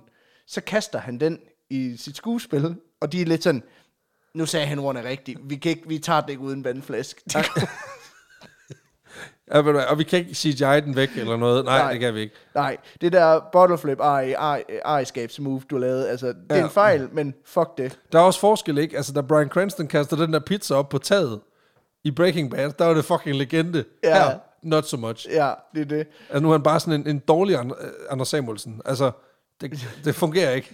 Greg Sesteros bog, Disaster Artist, er faktisk også blevet filmatiseret med James Franco i hovedrollen som Tommy Wiseau. Ja, ja, ja. Og der er den her situation, den er filmatiseret, den her, da de skal filme den her scene. Og da Tommy Wiseau, han så det og blev spurgt ind til det efter premieren, så han lidt sådan, åh oh, ja, det var præcis sådan, det var. Altså, men så mange gange tog vi den ikke. Vi tog måske kun 60. Ja, det er godt, du lige får det rigtige tal på, så, så du ikke virker sindssyg. Det, ja, det, er klart. Så du ikke virker talentløs. Præcis, det, det vil være fucked up det andet jo. På trods af Tommys stærke opposition mod at ændre for meget i manus, så ændrer han sygt meget på manus. Ja, ja. også. Øhm, sådan lige on a whim. Som jeg fortalte før, så forsvinder karakterer og opstår sådan med kuglepindstrøg, alt efter hvem der lige er med på holdet øh, mere. I det mindste så optager de jo også kronolog... Nå nej, det gør de nok nej. heller ikke, så det gør jo også bare, at det er endnu mere forvirrende. Ja, det er det. Øhm, og der er hele scener, som Tommy han skriver i hånden på linjeret papir, og lige fotokopierer og udleverer. Og hele tiden så ændrer han på, hvor historien den ligesom skal bevæge sig henad i, i, i det her manus. Fuck, Øh, og faktisk på et tidspunkt, så planlægger han at tilføje et subplot til filmen. Fordi der er ikke subplots nok i den her film, kan jeg hilse at sige. Nej, ja, præcis. Der, der, Altså, der var den med mor og breast cancer ja, og alle, der er alle de De- gode... Dennis øh, skylder penge til en drug dealer. Det skal de også have løst. Ja, det er problemet, han har med, at han gerne bare vil Ja. ja. sidde og kigge på, mens de boller. Johnny har ikke fået sin lønforhøjelse. Øh, Præcis, der er, præcis. der, Og så, der, der, er hele, er der hele affæren. men der er også plads til et, subplot mere. Ja, ja. det Hvad det. hvor, hvor kom vandflasken Ja. ja. fra? Klassisk Det subplot. det. Men det subplot, han vil tilføje, det er simpelthen et, hvor det viser sig, at Johnny, hovedpersonen, i virkeligheden er en vampyr. Fordi at Tommy Wiseau lige på det her tidspunkt har set en vampyrfilm, jeg ved ikke om det er Blade, og synes, at vampyrer er super fede. Og så vil han have et film, den skal slutte med, at Johnny han flyver ud over San Francisco i en flydende Mercedes-Benz. ja, selvfølgelig. Så da han kommer på den her scene, så sætter han ligesom crewet i gang med at skaffe en kran, der kan løfte en Mercedes-Benz. Så de kan lave den her flyvescene. Og da de så kommer tilbage med kran, så er det sådan, hvad, når det? Nå, men han er ikke vampyr alligevel.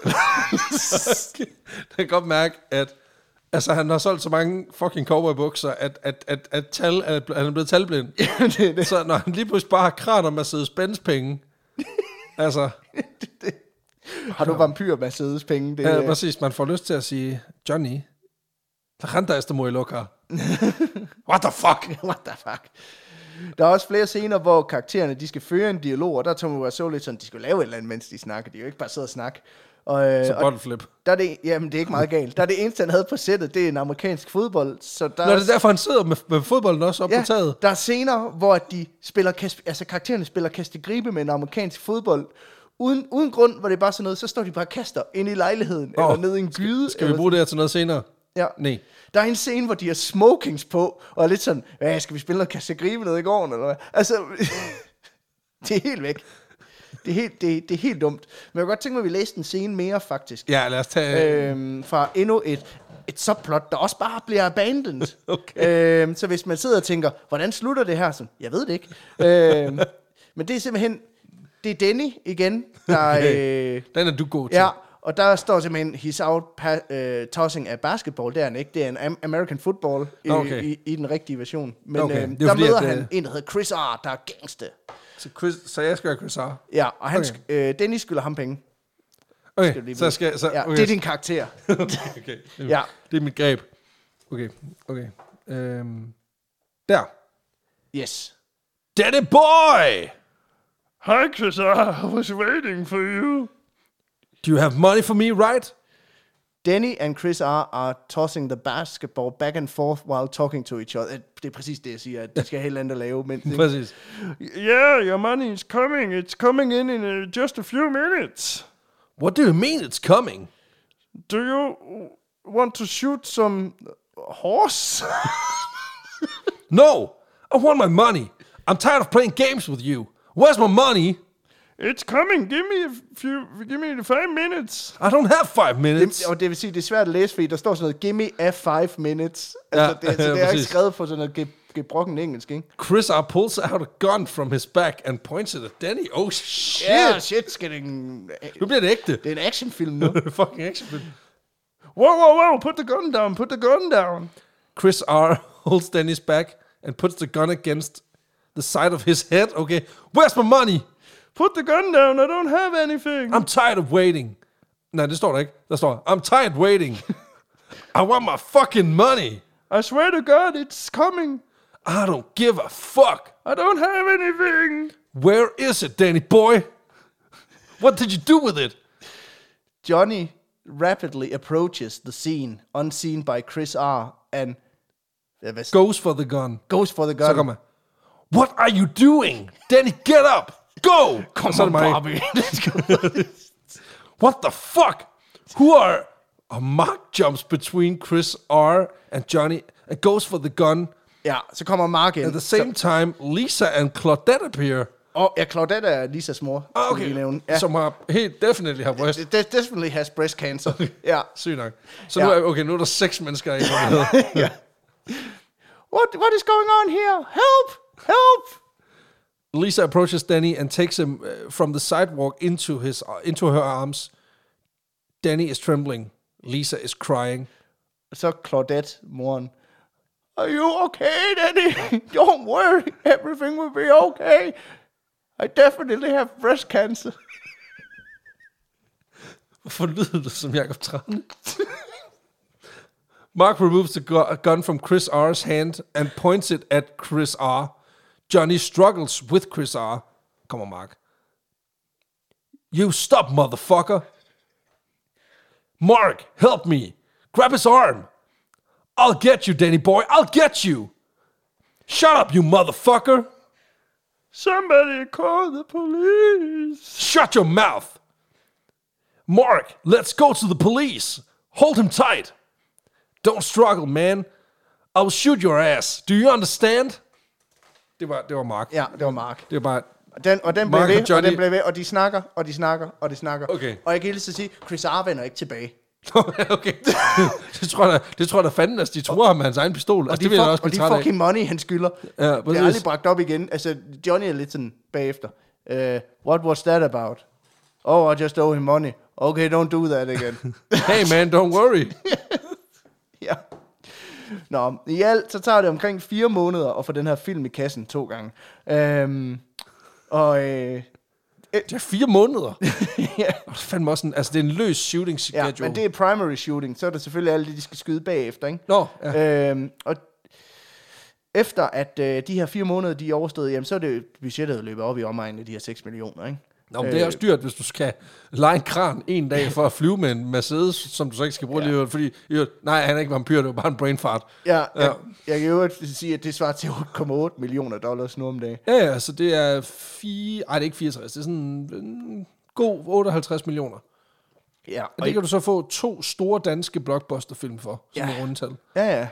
Er nok ikke nu med inflation, men det kunne du før, altså ja, i 2019. Du, du får to 9. april for det her. ja, Du får den præcis. 18. april.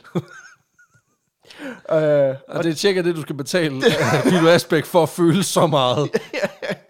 Jeg tror, jeg, jeg tror ikke, vi kunne tåle at se ham føle så meget i 3 timer og 40 Nej, minutter. Så tror jeg jeg måske, at jeg vil faktisk være sådan, okay, så skyd ham. Ja. Jeg skyder mig selv. Altså, jeg er ligeglad. Men øh, det hele det bliver selvfølgelig betalt ud af Wasos egen lomme. Han har været ude at fundraise en lille smule, men det meste det kommer fra hans egen punkt. Der er ikke en amerikansk fodboldmærke, der har sponsoreret lidt... Øh... Nej, desværre. Nå, okay. Men jeg vil sige, at det, det høje budget, det afspejler sig ikke rigtig i filmen. Det er fordi, den, som vi snakker om, det ligner mest af alt introen til en dårlig pornofilm, bare i spillefilmslængde, ikke? Øh, Det er et langt forspil. Ja, og der er faktisk nogle fucking akavede sexscener igennem filmen, både mellem Tom Wiseau og hende, der spiller Lisa, men også øh, mellem Greg Sestero, som jo er Mark, som er hende, Ja. Lisa, øh, ham, som Lisa har en affære med. Ah. Og faktisk så var Greg Sestero så ubekvem ved at filme de her sexscener, at han fik lov at beholde sin cowboybukser på under akten. akten Og det, i, i det er, ikke? der vil sige, der ke- anerkender Rousseau også en, en god cowboy-buks. Ja, Så han er sådan, okay, hvis det er dem der, fair nok. Men angiveligt, da de mødte op første dag, og de ligesom skal finde ud af, hvad skal vi filme i dag? Så det første, det, som Tommy Wiseau foreslår, det er, skal vi ikke starte med sexscener? Han går direkte... Han er sådan, han er sådan en barn, der er gået Han går direkte, direkte i køden, kan man sige. Han er sådan en, når han har skulle spise det der, som uh, sjællanderne stupidt nok kalder for regnbueis, så han går direkte til chokoladen. Ja, ja. Det er en kæmpe psykopat. Ja, ja. Jeg Ja. ved ikke, om det er dernede, han Du, går. Men du nu- skal lide først, for helvede. Ja. Men øh, filmen går også voldsomt over budget, vil jeg sige. Fordi der er afsat 6 millioner til hele øh, projektet fra start til slut. Øh, men de 6 millioner dollars, de ryger over, øh, over disken, altså kun på produktion og, Åh, nej. og marketing. Og det skal også klippes jo, og der skal laves Ja, post. der, der er pre-production og post-production, det kommer ud over det her. Ej, Blandt andet så kommer udgifterne til filmens soundtrack også oven i hatten. Fuck, Det er lavet af øh, Mladen Milicevic, der er prof- øh, musikprofessor ved øh, Loyola Marymount University. Og jeg Okay. kan ikke finde ud af, hvor meget der er blevet brugt på ham. Jeg nåede lige at tænke, at det lød som om, du sagde Slobodan Milosevic. Jeg tænkte, kæft, hvis han har været inde over. Ja, ja. Sindssygt. Den bliver federe og federe. Syg feature, sindssyg cameo lige der.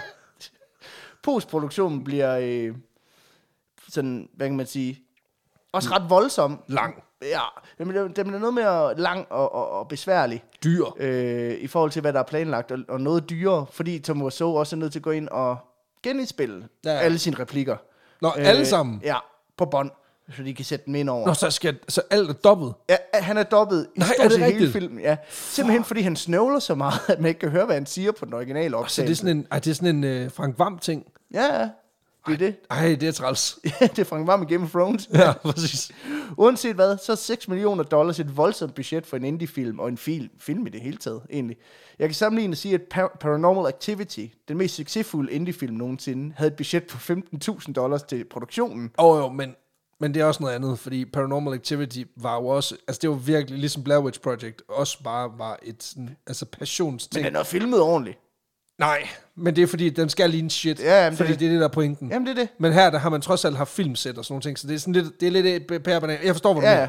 Men så prøv at høre her, den første Mad Max-film fra 1979, den havde et budget på 200.000 i produktionsbudget, og det svarer til 710.000 dollars den dag i dag. Ja, okay. Ja, okay. Så The Room kostede lige under 9 gange så meget som Mad Max 1. Ja, okay. Øh, Fair. og The Room er væs- både væsentligt grimmere, dårligere og værre end Ja. Mad Max, på trods af, at Mad Max foregår efter apokalypsen. Ikke? Og øh, det her voldsomt oppustet budget, det skyldes altså i sidste ende, at projektet var så voldsomt dårligt håndteret fra USO's side. Og Det han- koster jo. Altså hver dag på et film, så er det fucking dyrt. Det er det. Det er også derfor, man ansætter folk, der er pissedygtige til at få lortet til at fucking gå ned. Ja, fordi at du er nødt til at, at, at, prioritere Og- og, være effektiv. Der er sgu ikke nogen, du ikke ligge på den lade side. Nej. Øh, og så pointerer Sestero også, at hver gang at Tom Wiseau skulle tage et valg omkring produktionen, så træffer han det forkerte valg. Øh, for eksempel den med kameraet fra tidligere. Ikke? Ja, ja, ja. Faktisk så er projektet så mismanaged, at flere på produktionen simpelthen begynder at tale om, hvorvidt det hele det er sådan et skalkeskjul for at hvidvaske penge for mafia. Hold op. Men, Både men ikke helt dumt. Nej, det er ikke nogen dårlig teori, hvis man var D.B. Cooper, for eksempel. Præcis. Øhm, Men det er jo dig, der... jamen, det er det. Ja, Øhm, men det afviser Greg Sestero øh, faktisk selv. ja det er fordi, han har fået penge for... Ja, Ja. ja. Men han skriver, at hvis du mødte Tommy Wiseau, så ville du vide, at han var ude af stand til at hvidvaske noget som helst. øh, fordi Han kan ikke engang vaske hvidt. det kræver, at du, øh, du ikke kan fuck ting op. Ja. Og hvis han der er har kun ting- lyserøde sokker. Så, så altså... Så han er rimelig god til at fuck ting op. Præcis. Wiseau selv, han fortæller, at en grund til, at produktionen blev dyrere end forventet, simpelthen var, fordi store dele af crew, the castet, skulle udskiftes øh, undervejs. Og det har jo ikke noget at gøre med, at han er umulig at arbejde sammen med. Nej, han udskifter angiveligt hele filmcrewet fire gange, fordi han rager så uklar med dem. Hold da op. Ja, Ja, det er også... Jeg ved ikke, om det er på crew nummer 3, man begynder at kigge ind af, men nej, han lod være. men det skyldes simpelthen i alle tilfælde, at de forsøger at lære Wiseau, hvordan man laver film. Det er også en kæmpe fejl. Og han vil jo bare gerne have, de holder deres kæft og gør, som han øh, siger. Ikke? Jo, jo, jo, jo. Det han ikke tænker over, det er jo, det er også deres om, de, de får også deres navn på filmen, så det er jo deres omdømme, der også lidt er på spil. Ikke? Så de er også interesserede i, at det her det skal blive så godt som muligt. Ja, ja. Og samtidig så øh, fortæller Sestero, at Wiseau, han for eksempel også betalte i dyre domme for at få bygget sets til scener, øh, som kunne være filmet på en rigtig lokation. For eksempel den her scene, der foregår... Hvis der nu bare havde været et tag et eller andet sted i Ja. San Francisco. Faktisk så bliver der bygget rigtig mange sets, som heller aldrig bliver brugt, fordi det ender med at skrotte den scene, øh, sådan Blandt andet sådan whim, en, for, eksempel, for eksempel så har de fået bygget helt vampyr, vampyrlæger. hvor man skal stige op af en kiste. Præcis. Men den blev, den blev sgu aldrig rigtig brugt til noget. Og Haifan Helsing. Ja, præcis. Øhm, et eksempel, ja, det er, altså, det har taget af lejlighedskomplekset, ikke? Altså, I stedet for at finde et lejenskompleks, så, så øh, tag og, og filme på, så vælger han at bygge et sæt i studiet, og går George Lucas på den og green screener en, en baggrund. Var det af- derfor, han var, han var grøn i den ene side? Ja. Ja, ja Det er præcis. fordi, der er fucking green screen. Ja, og der er chroma key fejl. Ja, Ja, ja, ja. Jesus. Øh, I stedet for, så øh, ja, han går og filmet på en rooftop i San Francisco, for eksempel. For eksempel. Det ville måske have lignet en rooftop i San Francisco lidt Nok mere. lidt bedre, men igen 70 takes, så når solen jo går ned og kommer op igen. Ja. Derudover så en anden ting, som Wiseau godt kan lide, det er at eksperimentere lidt, når de har skudt en scene. Så lige måske prøve at filme den over på et andet sæt, også for at se, nu, Nå, foregår, nu foregår den nede i gyden, hvad hvis den foregik op i stuen? Ja, eller på caféen. Ja, Eller vi har seks scene i sengen, hvad med, at vi lige prøvede den på trappen også? I vampyrlægeret. Ja. Men, men hvorfor vampyr? Det, jamen, det er fordi, jamen, han er ikke vampyr.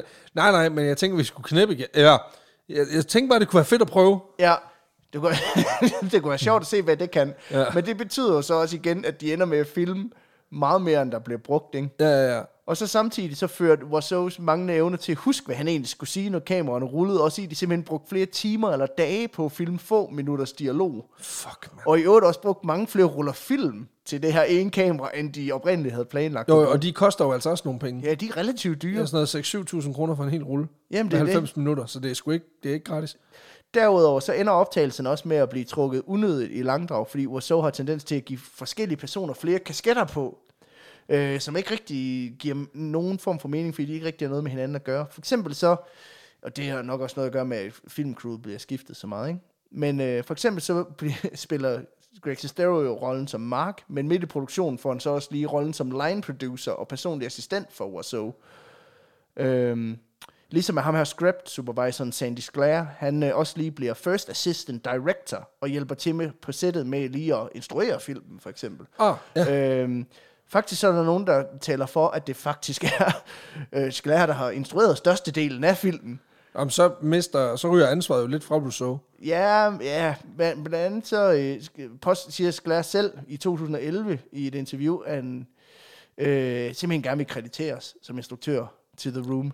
Hvilket er sygt nok. Ja. Men det er simpelthen... Det er fordi, han har hørt, der er gået i gang i DVD-salget, for der er en eller anden idiot, der har puttet sådan en billboard op, der bare har stået i fem år. det er det. Men simpelthen fordi, at det ifølge ham selv blev spurgt af Wiseau ret tidligt i processen, om han ikke lige kunne tage sig af alt det der med at fortælle skuespillerne, hvad de skulle gøre, og Nå, sige mener- action og cut og alt det der. Fordi Wiseau, han er lidt travlt med at spille skuespil. Ja, selvfølgelig, fordi han jo er, du ved, lead. Ja, det er det. Fuck, det er så dumt. Og det, øh, du ved, rimelig instruktøragtige ting. Ja, at sige, ja, ja. nu starter vi. Prøv at gøre det her. Gå ja. herhen. Prøv lige at gøre det på den her måde. Det er det. Ja. Øh, og den fortælling, den er simpelthen blevet bekræftet flere af dem, der var en del af produktionen, men øh, at Sclair nok måske er den rigtige instruktør. Men Tommy, han nægter. Det er det. Ja, selvfølgelig. Ja. Øh, og Sclair var også en af dem, der endte med at forlade produktionen på grund af uoverensstemmelser med Tommy Wiseau. Uanset hvad, så nægter Tommy Wiseau altså at give instruktørtitlen fra sig. Øh, men da han blev præsenteret for kritikken fra Sclair, så, øh, så svarede han bare, Well, this is so laughable that, you know what, I don't know, probably only in America can happen this kind of stuff. Så han svarer ikke. Nej. Okay, sygt nok. I alt, der ender det med at over, over 400 personer involveret i produktionen. For den her Fuck, film. det er mange. På et eller andet plan, inden at filmen den, den 27. juni 2003 ligger klar til udgivelse. Fuck. Og som jeg nævnte før, så får The Room premiere i to forskellige biografer i Los Angeles. Øh, øh, Lamo Fairfax og Fallbrook. Og Wiseau, han giver den 100 som megastjerne. Altså, blandt andet, så det ene af stederne, der har han arrangeret, at de alle sammen, de ankommer i limousine. Der er røde løber, der er sådan en stor bat signal øh, signal, der lyser op. Ja, på himlen. ja, ja. Øh, alt er en muligt. stor pik. Ja. Fordi, fordi fuck this. Og alle, der køber en billet til premiereaften, får også lige et eksemplar af filmens soundtrack på CD. Wow. Ja. Og selvom billettallet ikke er super, så formår de alligevel at få nogle røve i sæderne på den allerførste aften. Måske fordi Tom Wiseau noget tid inden har købt det her for en reklameskilt. Ja, ja, ja. Altså, sådan et, hold det op. Det Ja. ja. virker som om, at det er noget, man skal se. Men da lyset bliver dæmpet, og stillheden sænker sig, og filmen langsomt begynder at rulle, så oplever Wiseau også de første reaktioner på sit dramatiske mesterværk. Fordi folk de begynder at grine Åh oh, nej. på tidspunkter, hvor de ikke skal grine. Ja, ja, Og ja. pege op på skærmen, og klasse sig selv på låret, og brække sig i morskab simpelthen. Ej, det er også træls. For det, som Tom Wiseau har set som en seriøs dramafilm, bliver ikke taget seriøst af nogen af dem, der Det er fordi, den ligner jo lort jo. Det er det. I stedet for, så kommer den ud med lunkende anmeldelser, og flere publikummer, der altså forlangt pengene tilbage. Men dem, der blev tilbage og så hele filmen, De, de kan se den. de igen og igen. Okay, de er simpelthen fat. igen. De, they get it. De er forelskede. For øh, man kan ikke andet end at elske The Room. Altså en film, der var så decideret inkompetent, at den måske var noget af det sjoveste, de nogensinde altså, det er jo, det er jo et, et, et ufarligt, altså en ufarlig togulykke. Ja, ja, det er det.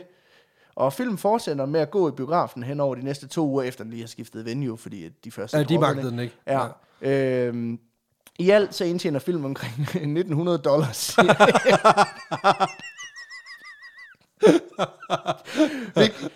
Og hvis man er sådan nogenlunde hård til matematik, så kan man godt se, at der er rimelig langt op til se- øh, 6 millioner. Ja, der er, ja, plus hvad den har kostet i postproduktion. Ja, det er det. Fuck, det er dårligt. Men efter to uger, så blev filmen altså trukket fra, fra biografens cirkulation, fordi han ikke har, han har ikke reserveret biografen mere. øh, Nå, end- ej, end de, det. de skal have rigtige film ind. Ja, og faktisk så vælger, øh, Fuck, det er lort. på grund af den her voldsomme respons, så vælger biografen efter den første uge helt ekstraordinært at skrive på billetten, at der er no refunds. Okay, det er sygt nok. Altså, Ja. de, de, ved, de har lugtet lunden. Samtidig så sætter de store plakat op, hvor de markedsfører film med et, et citat fra en af de første anmeldelser, der siger, This film is like getting stabbed in the head. Men igen, det er fordi, det er så ironisk, det næsten er sjovt. ja. Ja, sindssygt. Men inden længe, så begynder en gut, der hedder Michael Rosley, at tage sine venner med til senere øh, midnatsvisninger af film i biografen. Han har været inde og se den på premiereaften, og en af dem, der er blevet forelsket, og han er selv filminstruktør og filmnørd. Og øh, der opstår altså en ren, lang række traditioner blandt ham og hans venner, som stadigvæk hænger ved, når The Room bliver vist den dag i dag. What the fuck? Okay. Blandt andet, at du skal kaste plastikskeer op på filmlæret, hver gang der er en ske i billedet. Fordi Så det er et drukspil. der, der, der, altså, der er mange skeer i billedet, kan jeg. Okay. Fordi da de, da de skulle lave de her sets, ja. Så har de købt sådan nogle bulk øh, Ja, ja. billeder, så de kunne hænge op som billeder af rammer, og der er skeer på dem alle sammen. Så i, når man ser filmen, så er der bare sådan tre skeer på billeder i baggrunden, fordi de, jeg ved ikke, hvorfor der er skeer, men det er der. Okay, sindssygt. Men da filmen den for sidste gang bliver vist, inden den udgår, der har den faktisk tiltrukket en del publikummer, der møder op, kun for at shit på den. Okay, det er også, det er også hårdt. Altså, jeg, Ja, ja, jeg er med på, at Tommy Wiseau er kæmpe psykopat, men, men det er også hårdt. Altså, det, det, han har sat sig selv i en, i en, altså en sårbar position, og han får den altså også bare det glatte lag. Ja, ja. Men dagen efter, at den er taget af plakaten, der eksploderer Tommy Wiseau's mailindbakke med besked om, hvorvidt han ikke lige vil sørge for, at den kommer på plakaten. Er det rigtigt? Ja. Så det gør han i juni 2004. Der arrangerer han en enkelt forestilling ved midnat, og billetterne de forsvinder lynhurtigt. Ej, okay. Så han laver en forestilling mere, og en mere, og en mere. Og ved mange af de arrangementer, der dukker han også selv op, for lige at introducere filmen, er sindssygt. Han og tage billeder og tale med fans og lave events, som er med Greg Sestero. Så der opstår faktisk sådan et, et altså virkelig dedikeret crew. Ja, og kombineret med det her billboard, så begynder filmen langsomt men sikkert at blive mere og mere populær som sådan en form for kultfilm, ikke? der bliver dyrket intensivt af en bredere og bredere gruppe. Særligt efter den udkommer på DVD i øh, november 2003, så, øh, så folk også lige kan nyde den derhjemme. ja. Den er også god på dubben. Ja, og det er præcis der, jeg er den dag i dag. Jeg ser den her film en gang om året. Øh, de plejer at vise den med jævn mellemrum nede i, i Øst for Paradis, og jeg køber altid billet. Åh, oh, fuck, mand. Det kan godt mærke, det lugter lidt af, at vi skal derned sammen. Ja, den er sjov, den inkompetent er fucking fantastisk. Det er sådan et indblik i, hvad der sker, når du tager alt det, der udgør en film, og så bare gør stik det modsatte. Det er også bare, når du, når du, altså en, der mentalt er 6 år, bare får lov til at gå ind og lave film. Ja, ja, Fordi han, hun har set lidt for meget Paw Patrol, og synes, Nå, det er også film. ja, ja, det er det. Ja, sindssygt. Og jeg kan kun anbefale, at man kaster sig over og se den. Den lå på YouTube på et tidspunkt, hvor Tommy Wiseau selv har lagt den op, men så, så er den blevet fjernet på grund af copyright claims fra Tommy Wiseau. Så, så, okay, så han har vurderet. Han Ej, er jeg, kan også copyright- godt, jeg kan også godt bruge pengene. Han har copyright claimet sig selv af en eller anden måde. Og det er fandme også stærkt. Øhm, men øh, og den, er, den er magisk. Altså, det er kun en brøkdel af den magi, jeg kunne få med i, i manus her i dag. Og jeg vil anbefale Greg Sesteros bog, The Disaster Artist, som har været en kæmpe hjælp i, i arbejdet med det her manus. Og så vil jeg anbefale filmen The Disaster Artist, der er baseret på den her bog. Og jeg ved godt, James Franco ikke er sådan Mr. Popular lige nu. Nej. Men han er fucking fantastisk i rollen som Tommy Wiseau. Og den her film, den er... Jeg se, altså, jeg har set The Disaster Artist 100 gange også. Den Okay, er fuldstændig sindssygt. fantastisk. Og øh, giver et sjovt og interessant indblik i filmskabet. Så se den også. Fantastisk. Øhm, Jamen, jeg kan godt mærke, jeg, jeg, jeg har øh, danset om den varme grød længe nok. Ja. Det må være nu. det var øh, simpelthen historien om The Room, den værste film nogensinde, og jeg tror, den ligger på omkring 3,9 på IMDb den dag i dag, og det er højt sat, Ja, vil jeg ja, sige, ja, men det, er jo, det- der er det- jo fans Der, derude. er- jamen, der, er, et- der er et stykke ned til, Ja, øh, det er det. til Stjerner uden hjerner og alle dem, som, som bundskraber for, for hårdt. Stjerner uden hjerner har også fået en kult status, faktisk. Ja, ja, ja, selvfølgelig, men den ligger også på sådan en stabil 1,6 eller sådan et eller andet inde Ja, på i IMDb.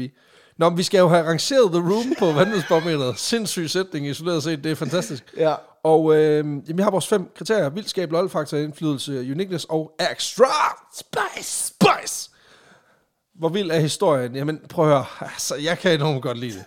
Jeg, altså, jeg dækker ideen om... Altså, også fordi jeg kan ikke lade være med at få en fornemmelse af, at manden han har en snært ironi over sit liv. Ja.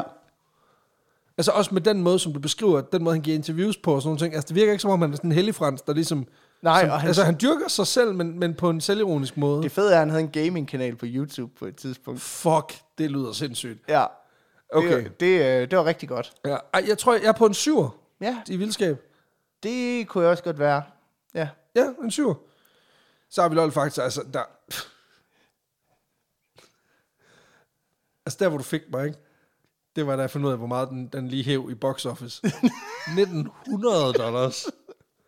Fuck, det er ringe. Ja.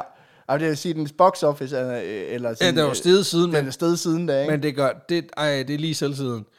Øh, allerede der, det, det er en femmer. Og så kommer der lidt ekstra på, så jeg, jeg vil sige, jeg er på en, en, en syver igen. Jeg vil godt give den en 8. Ja, så- Øhm, men det er fordi, at jeg synes, der, jeg synes, den er, jeg synes, det er magisk. Jeg, jeg synes, der er noget grineren over at sætte og dyrke det der med, når folk kaster sig over og lave noget, der bare virkelig, virkelig skal være godt, og så bliver det så dårligt, men de owner det. Ja, ja, men også bare fordi, han, altså, det, jeg ved selvfølgelig ikke, om han- er han så disillusion, da han ikke tænker, det er hans egen skyld? Nej, Det det, ved vi det, ikke. jeg synes, det, han er en svær karakter, fordi sådan, når man ser interviews med ham, det er svært at finde ud af, hvor meget han tager pis. Ja, Fordi at han... Og, det er jo både de bedste og de værste mennesker i verden, dem der. Der jeg, kender, jeg har selv et par stykker i min omgangskreds, hvor man, sådan, man er altid i tvivl om, hvorvidt det, det er fis, eller om det er ægte. ja, Og det, det er jo, men det er jo også magisk. det er det. Men jeg vil Ja. ja. godt give ham 8, fordi jeg, sy- jeg synes, han er sjov. Fantastisk. Så har vi uh, indflydelse. det er jo ikke påvirket en stor filmverden. Nej, jeg skulle lige sige, men så igen, altså den er jo sådan bredt anerkendt blandt nørderne. Ja, ja. Så, så jeg synes, det kategoriserer til en tor Ja, på indflydelse. ja. Og så øh, har vi jo uniqueness. There's only one the room. Altså, Jamen, det er jo det. Altså, altså det- der er mange dårlige film, men den der, den kendte selv jeg, og, og, og jeg tror, at den er... Og jeg vil sige, at jeg tror, jeg kan godt holde på, at det også er en af de dårligste film, der nogensinde- fordi der er lavet mange film også, hvor det er meningen, de skal være dårlige, så Ja, de er designet til, at de skal være ringe, og der er sikkert også nogen, der sådan, måske er dårligere eller kedeligere, men det, der er så fedt ved den her, er, at den er så inkompetent lavet. Selv hvis man ikke ved noget om film, så kan du sidde og sige, det der, det er ikke sådan, man Det gør. virker ikke. Og det er røvunderholdende. Ja. Men jeg tror også, det er fordi, at det, der sker typisk, det er jo, at når du går op i noget, mm. så, så går du også op i, at det bliver ordentligt. Ja, Og der har den, lige den variabel har manden jo taget ud af ligningen. Fordi lige så snart folk gør det, så bliver de fyret. ja det er det. Og det, på den måde, så holder han jo et rent produkt. ja, Altså, det, det er et rent dårligt produkt. ja, ja. Og det er jo på en eller anden måde meget, meget Det er ligesom, spændende. der er, en, der er en gut inde på øh, Coca-Cola-fabrikken, der har sagt, prøv at høre, der står i opskriften, der skal tisses i alle flasker, og folk de har sagt, det er kraftet ulækkert. Det er noget, du selv finder på, det der. Jo, jo, men igen, jeg har, with a twist. der er en ny linje, og sådan er Præcis. det, og den holder vi. Præcis. Så jeg, jeg vil sige, jeg er faktisk på en syver på uniqueness. Det er ret højt, men, men det, det, er, det er egentlig. Jamen det er også, også fordi at den er meget et enigma, ikke? Præcis. Og så er der extra spice. Jeg synes, det er nier. Fordi der, det, er bare, det er så grundlæggende tæskedumt. Og, og så også bare det med, at, at det er totalt ukendt. Hvor fanden får han de 6 millioner fra? Altså, Ja. fordi jeg er med på, at D.B. Cooper, han stak af, var det 155.000 dollars eller sådan noget den Ja, stil. ja. Altså, han har fandme skulle lave nogle solide ejendomsinvesteringer, hvis han har sprunget ud fra den flyver. Altså, Ja, ja, så, det det. så, altså, så han har jo lavet penge et eller andet sted, medmindre han har en rig onkel i Amerika. Ja, men du skal tænke på det der jeansmarked der, det, det eksploderede så voldsomt tilbage i 90'erne. Så hvor mange, der gik i mærkelige jeans, der ikke Ja, det er selvfølgelig ordentligt. Ja, Ja, det er rigtigt. Men jeg har givet den en 9, hvad, hvad skal The Room have fra øh, fanboy nummer... jeg vil, godt, give, jeg 34. vil godt give den 10. Okay, Og det er fair. fordi, jeg synes, du var god som René Diff. Og Duke Nukem. ja. Fucking hell. Det er også bare, det, altså på en eller anden måde, ikke? Altså, det er jo det mest ængstlige, man kan gøre ved folk, det er at sige, ja, jo, du skal lige læse de her linjer op. Der er kun, der er kun sådan 20.000, der kommer til at lytte til det her. Ja, jeg ved, No, no jeg, ved pressure. jo, jeg ved jo, du, ikke- du, du, du ikke er skuespiller. Ja, præcis, og jeg har ingen ambitioner Så kan whatsoever. man sige, at hvis det blev dårligt, det vidste vi godt. Ja, præcis. Ja, det var 100% bevidst. Men den ender simpelthen med 57 til Ja. The Room. Fuldstændig sindssygt.